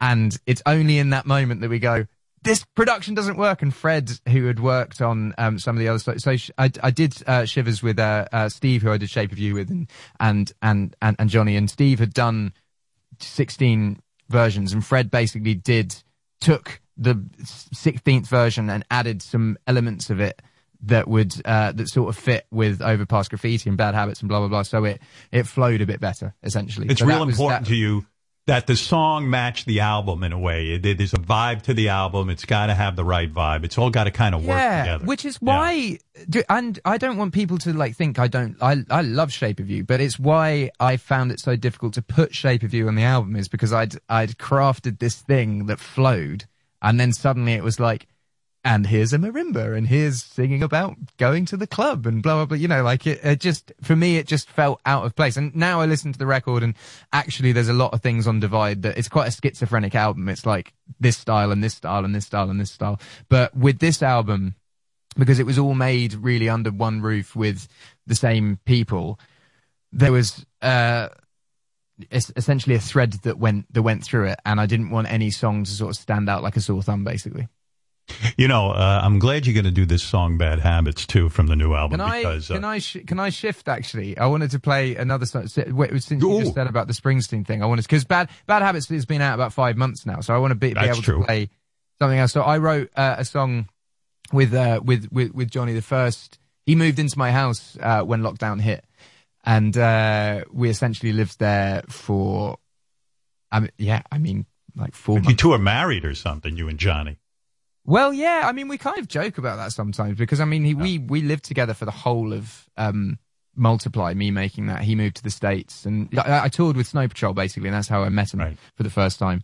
And then when the tour ended, he moved in with me in Nashville, and then we moved to Los Angeles, and then a similar thing on Divide. He came and lived at my house, but this one was a, you know, Cherry had just got pregnant, and he was pretty much there for the whole of the pregnancy. I mean, he's Is he Cherry like this? Does Cherry ever turn to you and say, "Look, I, I like Johnny and everything, you know, but Jesus Christ, Well, let's, uh, let's get him out of the this house." is what this is what's what. Well, he wasn't living in the house; he was living next next door. Um, and he's very much the type of person who like he kind of keeps himself to himself. So like e- ev- we'd Yeah. be like, right, let's let's let's have let's have dinner. But largely, he likes his own space and his own his own time. So we never. I mean, Cherry adores him, like adores him. Um, yeah, I like that guy. I, I've hung with him, and uh, you know what I always say to my wife afterwards? I go, you know, he's not a pain in the ass. He knows when to leave, and you know what I mean. Like he's like, I, could- you know, he, he knows when you've had enough of him. He's not the kind of guy that sits there all day.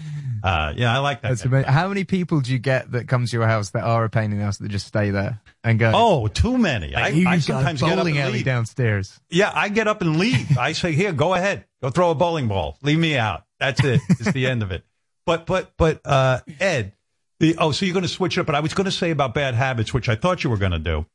The reason I like the song too is because I was like, oh, so Ed gave up smoking. Ed, you know, your own bad. Ha- I mean, it's about. I think it's a, a love song, a farewell love song to your bad habits, in the sense. Uh, you know. Yeah, yeah. It's uh, well, I when when when my daughter, like probably like three months before my daughter was born, I got hit with the realization of like I probably open a bottle of wine at like seven p.m. at night, right, and then whatever happens after that happens. And, uh, you know, uh, and then I got to the realization of like, what if Cherry's water breaks tonight at 8 p.m.? I can't drive her to the hospital and I have to ring someone and then they drive her. I mean, I would feel like the worst husband. So about like three months before, three months before Lyra was born, I was like, right, this is my last day of having it. And, uh, J- Johnny was there actually and we, put on Rattle and Hum, the uh, um, U2 documentary. Yeah, because it's Johnny's favorite film, and that was the beginning of our day. And then the end, I won't tell you about the end, but yeah, it was. what happened at the end? Uh, oh man, it was pretty. Pre- I, I, I think I was kind of not allowed back in the house, sort of thing. You know, it was pretty. Really? Hell were you it doing? Was a good, it was a good send off. It was a good send off. Um, but uh, yeah, so so that was like the last time, and that was maybe like June. Um, and then Lyra was born end of end of August. But that and I sort of re- was reflecting on that in in in January because me as a me as a father is very very different to me as not a father. As I said, like I relish the morning now. I get up. I uh, feed feed my daughter breakfast. I'll go I'll go in the gym. I'll work out. I'll we'll then go for a walk around the garden. It, like it's like that's my morning. Whereas Yeah. my morning before would be null and void, and I'd wake up at two p.m. in the afternoon. I'd get a takeaway. I'd probably open a beer, and then I it know. would just carry on from there. So uh, my, my wife and I always say, "How do people not get up super early? We love the morning. We love like but, no, starting I that think day." The shift, I think the shift happens. Like the the reason, like this sounds super hippie, but the reason the album is called Equals is uh, the equals is in between a question and an answer, right? It's the end of an answer, uh, end of a question and, and start of an answer. And I really feel like your thirties are when questions start to be answered. You're in your twenties. Like I remember turning 21 and being like, I'm a grown up now, but still doing all the like 18 year old shit that, you know, I would still my my my meal plan would be fries. It would be like, right, where where, where are we getting that? That would just be it, you know. Like, um, and then throughout your twenties, you're sort of you're sort of dating and you're finding out what sort of uh what sort of food you like, what sort of drink you like, whether you like clubs, because that's another thing. When you're 18, uh, no, when you're 17, you look at clubs as this thing that are going to be the most like, oh my god, I can't wait to go clubbing. I remember the first time walking into a club being like, this is shit. Like, you have to queue up 20 minutes to buy a 10 pound pint and then you can't even speak to your friends. And then like, yeah, mate, I just, re- I just remember it being, so, so anyway, you spend your twenties figuring that shit out. And then I turned 30, I got married, had a kid. Um, and then, t- yeah, that was where all the, uh, questions basically started to be answered. And I realized that I wasn't a 26 year old touring. Pro- I met you, uh, uh, well, no, I, met, I mean, I met, I met you in 2014 or what, what, what- whatever, but when I was at your house was 2015 and that was like peak.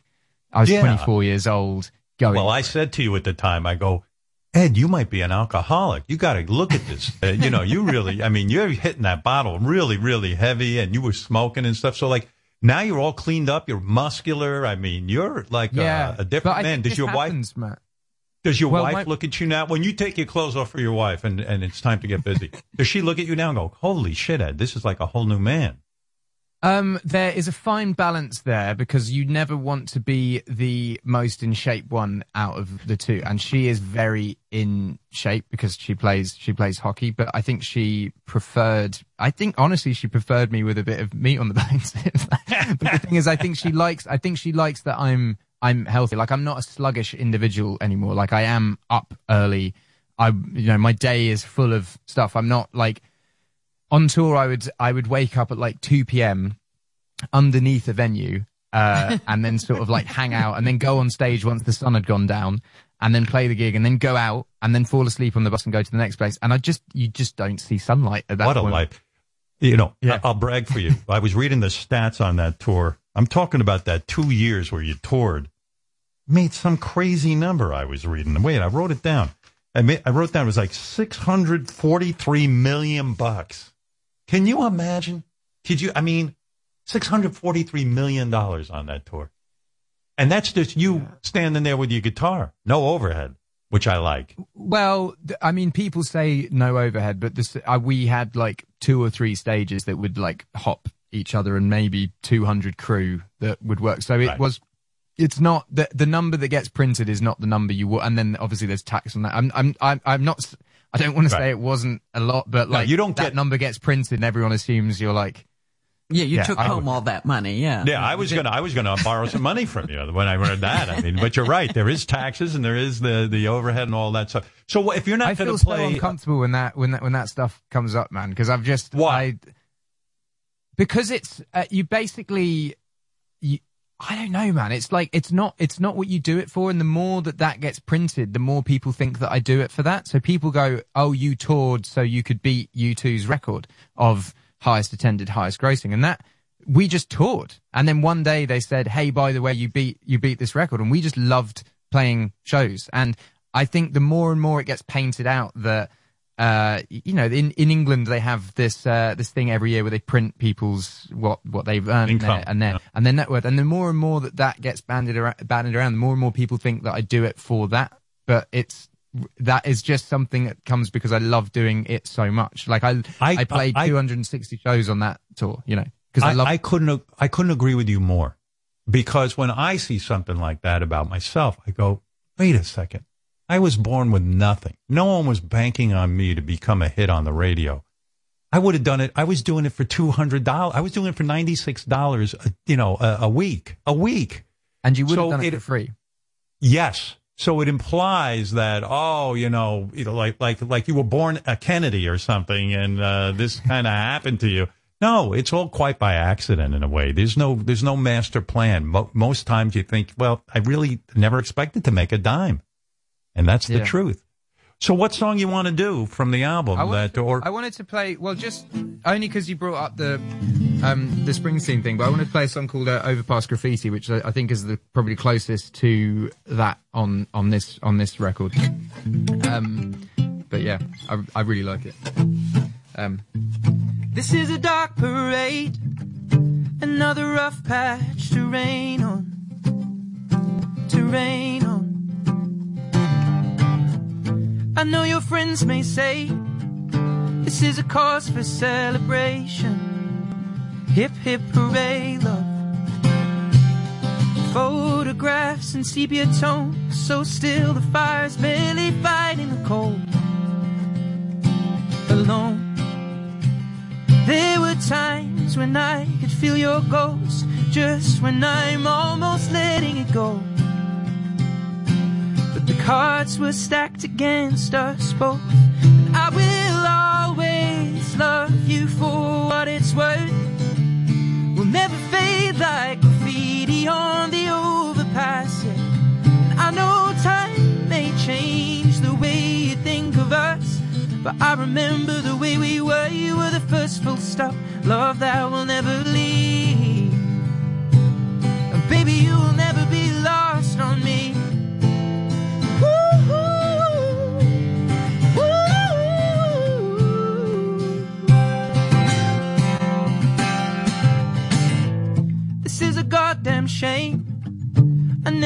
Wanted to break it or leave us tainted. No, I should walk away, but I just can't replace us or even erase us.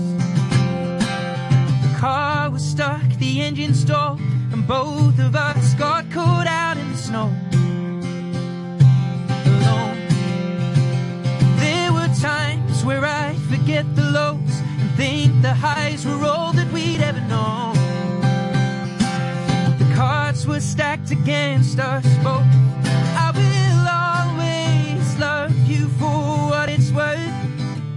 We'll never fade like graffiti on the overpass. Yeah, I know time may change the way you think of us, and I remember the way we were. You were the first full stop. Love that will never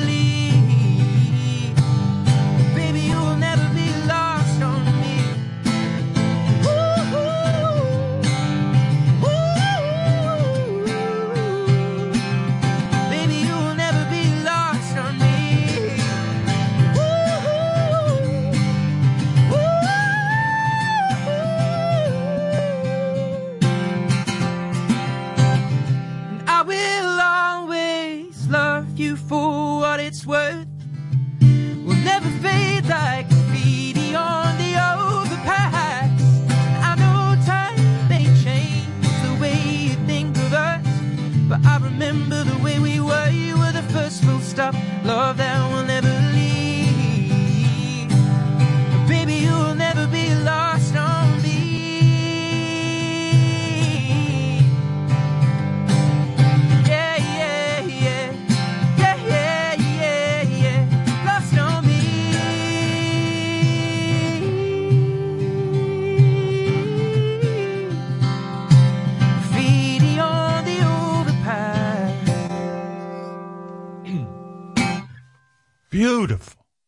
Beautiful. Jesus.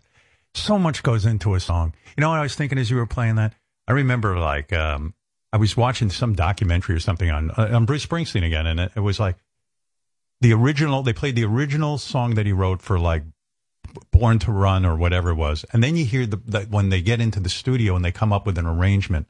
It's like you write that, and then you got to arrange it, and it's got to tap into what millions of people are and it, feeling. and it can do anything. It can. Do, I mean, the original version of this of this song actually was um like way more power ballady, and it was a bit more. I will always love you for what it's worth. And the production ended up. We were in the studio, and it just worked out that it was, and it just made the song be two things. You know, I can now play this song in, in two different ways, but there's, you know, there's a lot of, what I find, uh, like pop music is pop music because it sounds like pop music, but there's a lot of pop songs that are produced in a very, very cool indie way that then are cool by, you know, the fact that they sound cool, but actually they are pop songs. There's a lot of bands like in England, bands that I love where their songs could they could be like massive One Direction songs, but they just they're just produced in a way so you can really really shift a song in the production of it. Hey, Like- wouldn't that be wouldn't that be an interesting project? Like if you took classic songs and reinterpreted them to either turn them into pop songs, like even take like a metal song and turn it because you're right. You could almost go in a studio and take any good song that people respond to and change it into a whole different genre, right? and it changes it changes people's perception of a song like if i if i came out with this song right and it was just me acoustic p- guitar and a piano and it was I will always love you for. like really gentle and it's got loads of backing vocals that instantly is this sort of it is like a, a nebraska thing and then suddenly people that are into that get plugged plug into it but sometimes i feel with with songs uh, especially songs that, that I do, I, people can almost get turned off it instantly by hearing a and they instantly go, okay, it's it's that. But actually, underneath uh, underneath production is is is always the song, and that's what lives on. I learned this from uh, Rick Rubin. I made my uh, a a lot of my second album with uh, Rick Rubin, and he was saying to me about a band that came in with him, and. They played him all the songs and they've got all the effects and all the guitar pedals and blah blah blah and it sounds amazing. And then it, they stop and he goes right there's a piano and there's a guitar. Play play me those songs acoustically. Let's see if they're actually good. And they did and maybe there was like two songs that they ended up keeping but that's the test man. It's it's not but sometimes like a the way a song sounds can take it to places but if underneath it the song isn't great then Yeah, because when I was hearing you play that, I said, you know what? With the right arrangement, that could be a huge anthem. That song. That song could Yeah. be like. well uh, i hope i hope we've got the right arrangement i mean that's the I'm sure you did. I mean, you know I what hope you're we've doing. got the right arrangement but yeah Listen, i before found, sorry Go ahead. Yeah. No, go ahead. No, no, uh, no. I, I was just going to say, uh, like, I, I find on on this on this record, like, uh, because because I am an acoustic act, I find my uh, fan base are often listening to this record, hoping, like, wishing that I could have made it acoustically. But the thing is, like, these songs will all live acoustically in all the live versions that then that then come, and it's quite nice to have try different things basically and and and different styles. I never want to get boring. I like because Yeah, then. and- but- then but also- having me on your show. You know, if I'm just making the same album over and over again, You're absolutely right. You're absolutely right. Would you ever consider putting out two versions of one song on an album? Like, I would think I'm that'd be interesting. I'm going in and doing this this whole. I wanted the album to live for a bit before before I did it because I don't I don't want I, I want people to know the songs, but I'm going in and doing uh, all the songs in one take. Um, and just get, I'm going to walk into a studio and there's, the album's 49 minutes long. I'm going to go in and I'm going to play the entire album one take on acoustic guitar, chop it up that day, and then put it out two weeks later, and then that'll live like like that. But this is my point, and then you have two two versions. versions of something that that you can listen to. If you only do one, then that's all people live with. You know. And don't you think that uh, the perfectionist in you, you really think you're going to be able to go in there and in 49 minutes cut that thing and not touch it and not do any kind of uh, overdubbing or anything? Well, I've learned over the years that the magic is in the first take. The Right. the so many times on my records, I try and re-record. So, like on "Shape of You," it's the first vocal I, vocal I put down. "Thinking Out Loud" is the first vocal I put down. "Perfect" is the first vocal I put down. Um, "A Team" is the first vocal I put, and uh, you would go back in and go, right now, let's do the real vocal, and it's never the same. So I am confident that I could walk into a studio, record it, and any like fuck ups that I make are the magic of the first take. Because also I can't call it one take if it's not one take.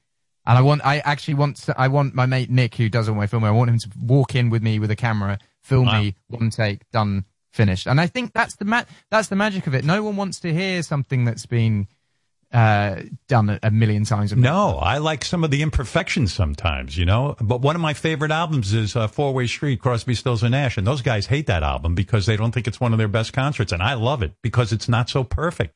It's them Yeah. fucking up a little bit too. I love it. Um, you know, you, you know that album, Four Way Street. No, I don't. I don't I'm, I'm, Check I'm that starting out. to get. Yeah, I'm gonna write. I'm gonna write that down. Yeah, Crosby, Stills, Nash, Young, Four Way Street. It's so good. I think you're going to love it. Can I ask you a couple of real quick questions because I know I'm going to lose you in a second. Just real quick on this song. This is an old song of yours. Okay, here you go.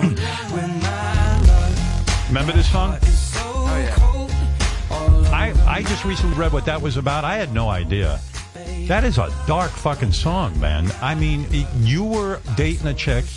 You're downstairs at the bar, and your friend takes her upstairs and bangs her behind your back. Do I have that right?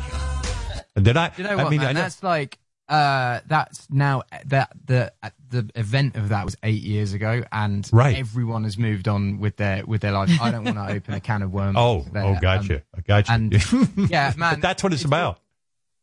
Do, do, but do you know I was what I was 22 I did like what this is this is what happens when you're 21 22 18 like like my my first album there's lots of things in there that I made lots of mistakes as a kid and Yep, everyone around me, me made lots of mistakes. This is this, this is my point about your 20s your 20s are a lot of questions of like who like what like what's what what's going on? And you and you make little fuck ups every now and then but you learn from from it. So i'm i'm very much like I, I, I'm, I'm, I'm no angel. You're no angel. My wife Cherry is no, no, no angel. We've all had. Cherry is an angel. Stop it. How dare No, no, I no, That's no, I know. be the headline. But my you want to point know is, something? my point is, early twenties, lots of stuff happens that you look back on when you're 30 and you go, I would have done that differently. Ed, that, the reason I like that song so much is that happened to me every day. Never mind once. Come on. Everybody was behind my back banging somebody I was with. I'm telling you, man. It was a real nightmare. Let me ask you about this one because I was watching the video of it last night. So honey now That woman you're dancing with in this video, and I know you didn't like in the beginning being in your own videos.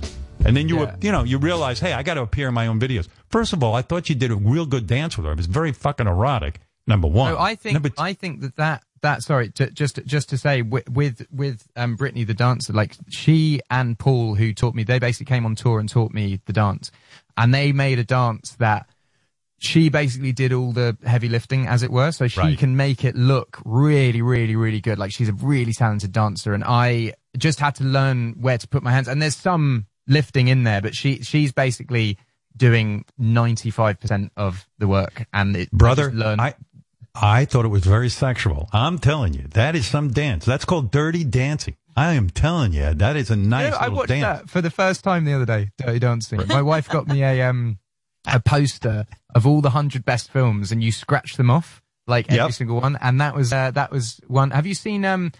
Oh god, I don't want to get the pronunciation ro- wrong. Um, they made a remake of it with Bryan Cranston and um Kevin Hart. Is is it uh, the uh, in Intouchables? The um, it's I a haven't French. In, French yeah, French I forget. Uh, yeah, I don't It's know how to say it either. good.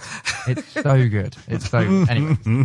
Yeah. But I, I- I was fascinated by that because A, I think you're doing a good dance. I understand she's doing the heavy lifting, but you know, it's a very erotic video, you know? It's uh it took some balls to do that. You can go horribly wrong with videos. You could end up looking like a fool, especially dancing. And well, uh, I've you know, never, um, I was never in my music videos before that. If you look at my the videos I had before that, the A Team, I make a two second cameo in it. You need me, I make a two second cameo in it. Uh, Lego Lego House, I get Rupert Grint to play me. I make a two second cameo. Give me love. I got Isabel in that, and I'll make a two second cameo. And then in Sing, I got a puppet made of myself, so I didn't have to be in it. And then when it came to thinking out loud, don't as well. I'm not. I'm not in the video. And then when it came to thinking out loud, it was such a big song in my mind that I was like, I want to give this the biggest chance it can, and I need to have a viral moment. How can I have a viral moment? Everyone thinks I can't dance. Let me dance. Let me know. So Br- Brittany and Paul came on tour with me for I think about six weeks on tour, and they taught me for like two or three hours a day. And and let me tell you about getting in shape. I've never been in more shape than that. Like I you was. look good in it. You look. Oh, mate, you look I was- fit. Well, because I'm doing literally lifting uh, like every every single day. But and, anyway, I learned I learned I learned it, and I wanted to make a video that people would watch it and go, "This is so weird that this bloke has learned how to dance. I have to share this. I have to send this to someone." And because the song was good behind it, then it picked up um, traction. So, and that was the first time I was in a music video properly. And then since then, it sort of proved that if I'm in my music videos, um, the song will be bigger. I think. Absolutely. You've got to be in the video. I cannot stand when the artist is not there singing. It drives me crazy. I don't like, I don't like the way I look though, Howard. Like I don't want. You look I- great. I- no, I know, but I don't. I, I look at me. Ed, look at me. Look at look I- at my face. How dare you So- complain so- about you? I look like so- I've, I've been in a crash. So when someone when someone does a photo shoot of you, right, and then they go, "Do you want to go through the pictures?" Like you can't. I look great in this. So that's why I don't like music videos because you shoot this thing and then someone goes, "Hey, what do you think?" And I want to say, "I don't like it" because I don't like the way I look. So I just don't really watch it. I just. Do you I know just- I how just- much I relate to that, Ed? I, I went up when my movie came out. We put out the soundtrack album, and the main song in it was done by Perry Farrell and uh, the, the the Jane's Addiction guys. They you know gotten back together. We shot a video. I looked at me in the video with those guys. I made them edit the whole fucking thing. I took myself completely out. Thing, just the director just don't quit. ask everyone. my opinion. Yeah. Just oh, don't oh, don't don't oh. ask your opinion. Like I say to this when before I go in for photo shoots because I don't want the uh, I don't want the photographer to think that I'm like a really moody dick. But I'm I go in and I'm just like, dude, like I promise you, like I the, I'm not being off because it's anything to do with you. I just don't really like doing this. And at the end of the day, don't show me anything and just Oh. you you choose you choose what you want. It's the I've worked on my psychiatrist. I go, I don't know what's wrong with my face. I can't stand. My wife took a picture of me the other day. I said, you must delete this. It is so horrible. And in fact, all the years that I did publicity photos and stuff, I have one angle. I turn my head to that thing. I don't smile, and it's the same picture no matter where I am because it's just the most painful thing. And I swear to you, I don't know how you ever can get over that. Once you see yourself like that, it's just. You I think that that's. But do you know the the the thing that sort of not comforting, but is that everyone is the same. The most attractive people that I know in the world are just as insecure as I am. So everyone's the same. Everyone's the same. I, you know, you'll be you'll be with people and they'll take a picture of like a big group. Someone will look at it and be like, no, no, no, we have to take that again. And in my mind, I see that and I'm like, oh, it's not just me, you know, like, and, and you're saying this now. So I just think everyone, everyone's the same, basically. And I think if you're not, it's a bit weird. You know, if Yeah, you but- suddenly are yeah. like, oh my God, I look amazing. I know. I don't know anybody who thinks they look good. But it's, but when I saw you recently after you've been working out and everything and, and you know, getting in shape, I, I said to my wife, look at Ed. He's like a sex symbol, but it's also weird because when you start becoming successful and making money, suddenly you do become better looking in other people's eyes. You know, it makes Oh you mate, little- I didn't. I th- I got I got fatter and more unhealthy as soon as I because you because you start you stop having to make an effort. You start you start. By yeah, the way, uh, I got to tell my audience before you go because I know you got to leave, and I've kept you long enough. But my favorite thing you did, I love it. Ed wrote a Heinz commercial. He loves Heinz ketchup, oh yeah yeah. and uh, you could see this online. He wrote and uh, uh, Heinz, the people at Heinz ketchup. He said, "I got an idea for a commercial for you," which is weird because here you are, a successful uh, musician and rock star. And most guys don't do this, but I thought this was a great move. He said, I wrote the commercial for you guys. Do you want to do it? And they said yes. And it's on, So just put in I- Ed Sheeran. Yeah. I get I get uh, offers a lot. Um, and my manager sitting here, like he he knows we get offered to do big campaigns for big brands, and you know, like lots and lots of money to be in an advert and take a sip of a drink or like do, and I just don't like the idea of selling anything that I don't like truly love or believe in. But Howard, when I tell you I love ketchup, like I have a bottle of it in my bag at, at all times. And I've always said there's, there's also a drink in England called uh, Robinson's Fruit and Barley. And I've always said if I'm ever going to do an advert, it's going to be Heinz ketchup or Robinson's Fruit fruit and barley. And I've joked that there is a there's a footballer, an ex footballer in England called Gary Lineker, who's the face of uh, Walker's um, potato chips. We call them crisps. I feel really uncomfortable saying chips. Uh, and he every year he does like a different uh, advert. And I said I want to be the Gary Lineker of ketchup. So uh, I sort of had loads of ideas for an advert, and I had or a commercial. I had, and I just contacted one of them with with a voice note, and I just sent my voice note, and then they just created this pitch to the voice note and got back in touch and said, do you Well, wanna, it's great. Do you want to do it? Ed goes into a really. I'm doing another Ed goes, one now. Are you for Heinz? Yeah, yeah. Yeah, yeah, yeah. Ed- I want, I basically, I, I want to do one every single year now. I love it. I love it. Ed does a commercial where he goes into this really fancy restaurant, like think top line restaurant, Jean-Georges or something like that. The chef is looking at him and he brings out, they bring out this gorgeous array of food. Ed reaches into his bag as he's sitting at the table and starts smearing ketchup, Heinz ketchup, pours the bottle all over this food. And the, the, the chef, the chef looks like he wants to kill himself. It's really this funny. to me. This is why. This is why I wrote the advert. This happened to me, and this happened to me. And uh, Howard, what would you do? Right. So I, I understand there are some really great restaurants out there, and you don't need ketchup for them. If you're having steak and chips, fries, right? You're having steak and fries, and they bring them, and they refuse to bring ketchup for the fries. What do you say? Like ketchup is you. Ketchup is not too good for this restaurant. You are too good for ketchup. You know what? I'm Like, kind of obsessed with the, the products like ketchup because you think about it. This guy built an empire, Heinz, you know, off of the ketchup. And what's so crazy about it is, you know what he said? You know where I make my money? He said, I don't make it on, on the ketchup you put on your steak. It's all the ketchup they throw out. You ever notice that?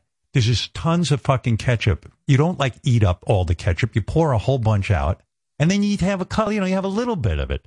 But it's, Ah. he relies on, yeah, that's it. Mate, I, I got to Pittsburgh um on my I was playing um the who's the is it the who's the big is it the Pirates? They're the, the baseball team. The football team, yeah. Or is- Pirates No, are the baseball team. Baseball. No, I Yeah. think I think we played the, the the baseball stadium, but I got there and I went to the Heinz Museum with my mate. I mean, that's how like that's like into, You're, you're too much. Yeah. Uh, but you know, so so this is a trick. I know we're sort of bigging up Heinz a lot here. Uh, Heinz, if you're listening. but what was I going to say? On the little bottle, there's a 57, right? And that is Yeah. where on the glass bottle, that's where you karate chop it, and that's how you get it out. Everyone thinks you hit the end of it, but you hit you hit the 57, and that's that's what they told me. Because I wanted to do the advert with a plastic bottle and make the fart sound, because I thought that'd be so much funnier in the advert, just having a Right. all over the food. And then they were like, no, we don't. There's yeah, they just don't do um, plastic bottles in uh, adverts anymore, which is good. You hit the bottle midpoint, and that'll You that, hit, oh, it, wow. you hit it on the Didn't know that 57 was, like uh, what it like a was all karate Wow. chop. Like no a karate chop, kidding. and it comes out. Yeah. Well, at my house, you didn't pull out any uh, ketchup bottle. I thought you would, but uh, you didn't. You were a gentleman. I mean, there's time, there's times and and and places. Know your know your audience. You know, I'm You're not on good gonna. behavior. Well, listen, Oh, we man. celebrate Ed Sheeran. Um, I, I got to let you go because I've already kept you 17 hours. Uh, Ed's new album, Equals. It's a fabulous album. You got to listen to it. It's available. Ed did a couple of tunes, but um, uh, maybe even after I hang up with you, I'll I'll play a little bit uh, more of it. Uh, but uh, Equals is now available wherever music is sold. You got to listen to Ed on Sirius XM Hits One. He's on there all the time. But uh, congratulations on everything. I'll watch you on Saturday Night Live. Uh, thank you for having me on as well. And um, man, it's always such a pleasure. I really, the first time I came on your show, I was really uh, just you're just so good at interviewing, and and it just always flows. It never feels like bullet pointy, if that makes sense. And uh, do, do you know what I found after doing your show for the first time is wherever I went in America, it, every single day there would be one person going, "Love you on Stern." Every single day, and then I, and then I mentioned that in an interview, and then more and more people just start coming up to me and going, "Love you on Stern." But yeah, That's so great. Great. That turns me on more than anything. I, I just was talking to Brandi Carlile. She she said to me, I, she went to the Rock and Roll Hall of Fame. She inducted uh, somebody, and uh, she wrote me a text and she said, um, "Hey Howard, I just got to, got to let you know, Rock and Roll Hall of Fame is great and it was fun." She goes, "But everywhere I went, everyone at the Rock and Roll Hall of Fame came up and said, "Hey, I loved you when you were on Howard Stern." I said, "You can't. You ca- that turns me on so much because I love musicians and I love uh, exposing them in a way where they But get to be this is- themselves." This is why this is why it's good because people know that you love musicians and you ex- expose them in a way that they get to be themselves, which is they listen to it. And I do so many interviews around the world and so many radio sessions, but I know that me playing Overpass Graffiti on your it's on you know your your your show. It's not a box tick of we've had Ed on and he's done a live session therefore we're going to play him. It's me me playing the song and people actually listening to it and being like I actually dig that like rather than it just being on somewhere. Yeah, I mean, the reason I love musicians so much is that as a kid, I was a lonely kid and I sat in that room and I would get an album and I would listen to it incessantly. And I said, and there was a point where I said to myself, these guys who create such beauty and make me feel something are more important to me than any religious training I ever got. I never felt anything from religion, but when I listen to music, that's the feeling they're talking about. And so I'm grateful for people who it's you know it's the it's the only thing that the world can agree on like everywhere in the world everyone loves music i mean you do get some odd people that don't listen to to anything but music is it's it's a they're called universal thing, assholes, Ed. Those are called assholes. I don't, tr- mate. I don't trust anyone that doesn't listen to anything. I find it very, very strange. Disturbing. People go, I just don't listen to music. Like not, not even like don't listen to pop music or rock music or classical. It's just I don't listen to anything. I just find Yeah. that so odd. It's a weird affect. All right, listen, I'm sure you got a busy day. And uh, hey, congratulations on the album. It's a beauty. Thank you so And, much uh, for having me on. It's been an absolute pleasure. It's, great always talking a pleasure to to, have you. You're always a great guest. you. You certainly Thank you. are. Well, I'd love to. I'd love to. Uh, I'd love to come back on. I'm going to be putting out um, another record at some point. Um, Is it going to be called Minus? Because that's all you got left. it's going to be. It's going to be in that vein. And you know what, Howard? If you want me to do an acoustic record, you're in for a treat. ah, excellent. Well, I'm there for you, Ed. All right, Ed Sheeran, everybody. Go, go check out his new album, Equals. Bye, Ed. Have a good day. Thanks, man. Bye. Bye-bye. Thanks very much. What a fun guy. What a what a talent. This guy right? You know, I, I have So to ask hits. you a question when you're when you're done because there's it came up yesterday and today and I think a few other times and I need to ask you Mm-hmm. a question. You do. Off the air, you mean? No, on the air because Oh, I think we air. all need an, an explanation. What is the explanation of? What is atelier? Oh, atelier. That's a. Uh, I think I'm saying it right. I hope I am. I don't know that much, but painters. You know, when you talk about painting, some people will say, "Oh, you have such natural talent." It's like what Ed was talking about. Oh, Ed Sheeran. Of course, he's talented. You know, he was born with that, and he's not. If you listen, I, you know, I wanted to play that song for you. This is Ed as a teen. He's he was a teenager, and this is what he. Let me see. Is this it? Is this the song? What's the name of the the uh, the cut that uh, Ed? He's 11 years old and he put out an album. Somebody give me a heads up. Typical average. Column yeah, one. typical fifth average. Yeah, yeah. Like this was Ed when he started out, and uh, you know, not that.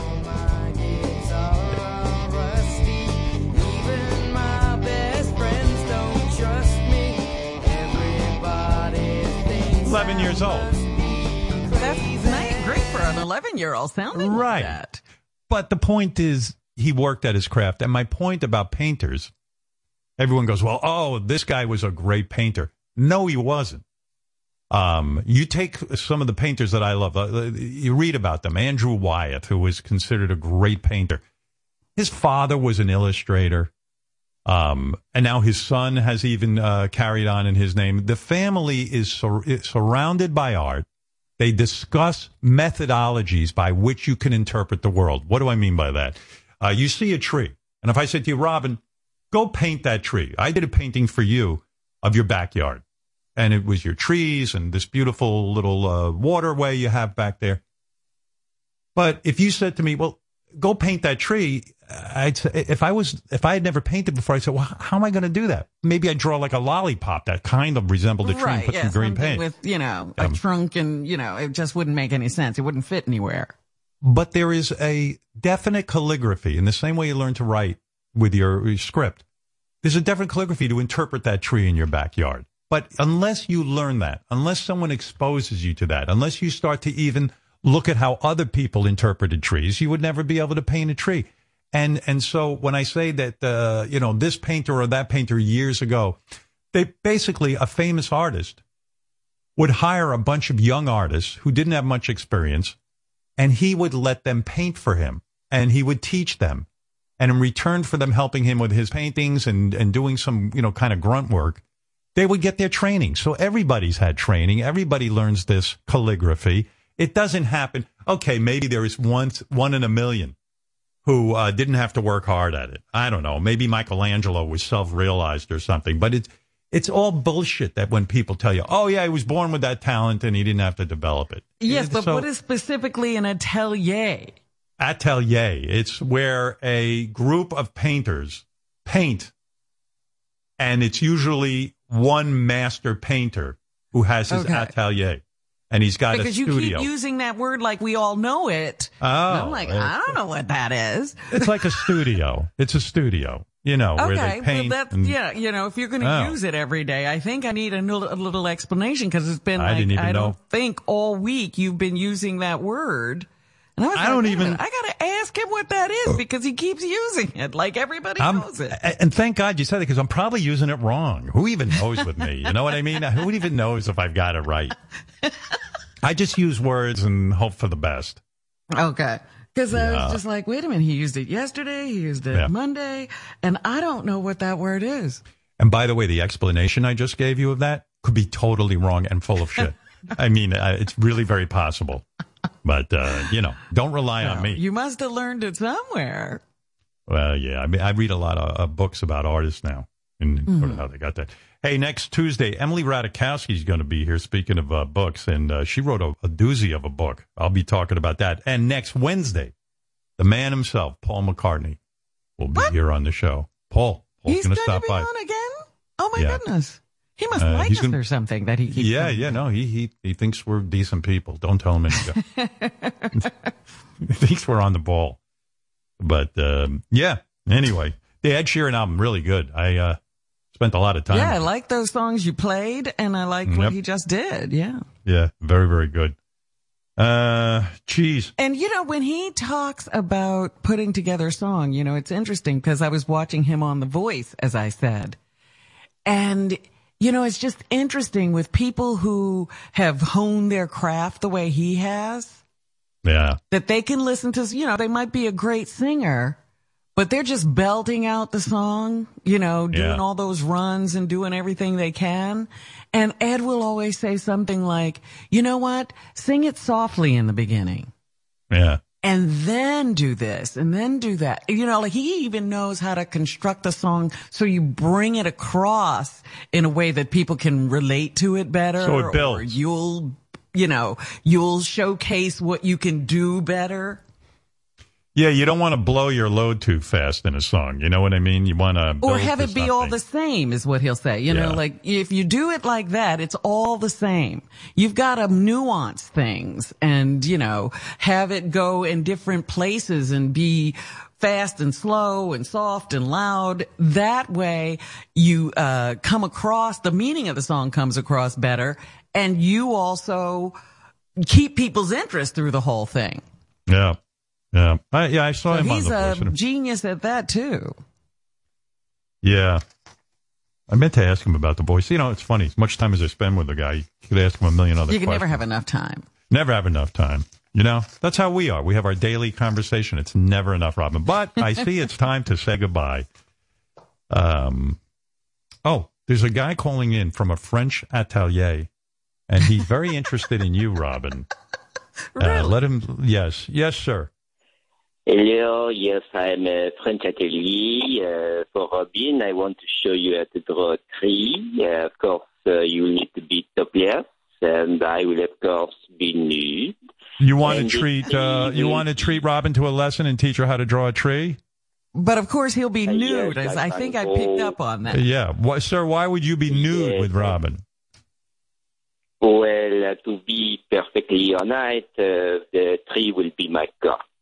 And she will draw my cock uh, on the uh, the board, and uh, it will be harder as she draws, and it will be a challenge to draw the veins and draw the head and draw the balls. And uh, when I come, I say sacre bleu.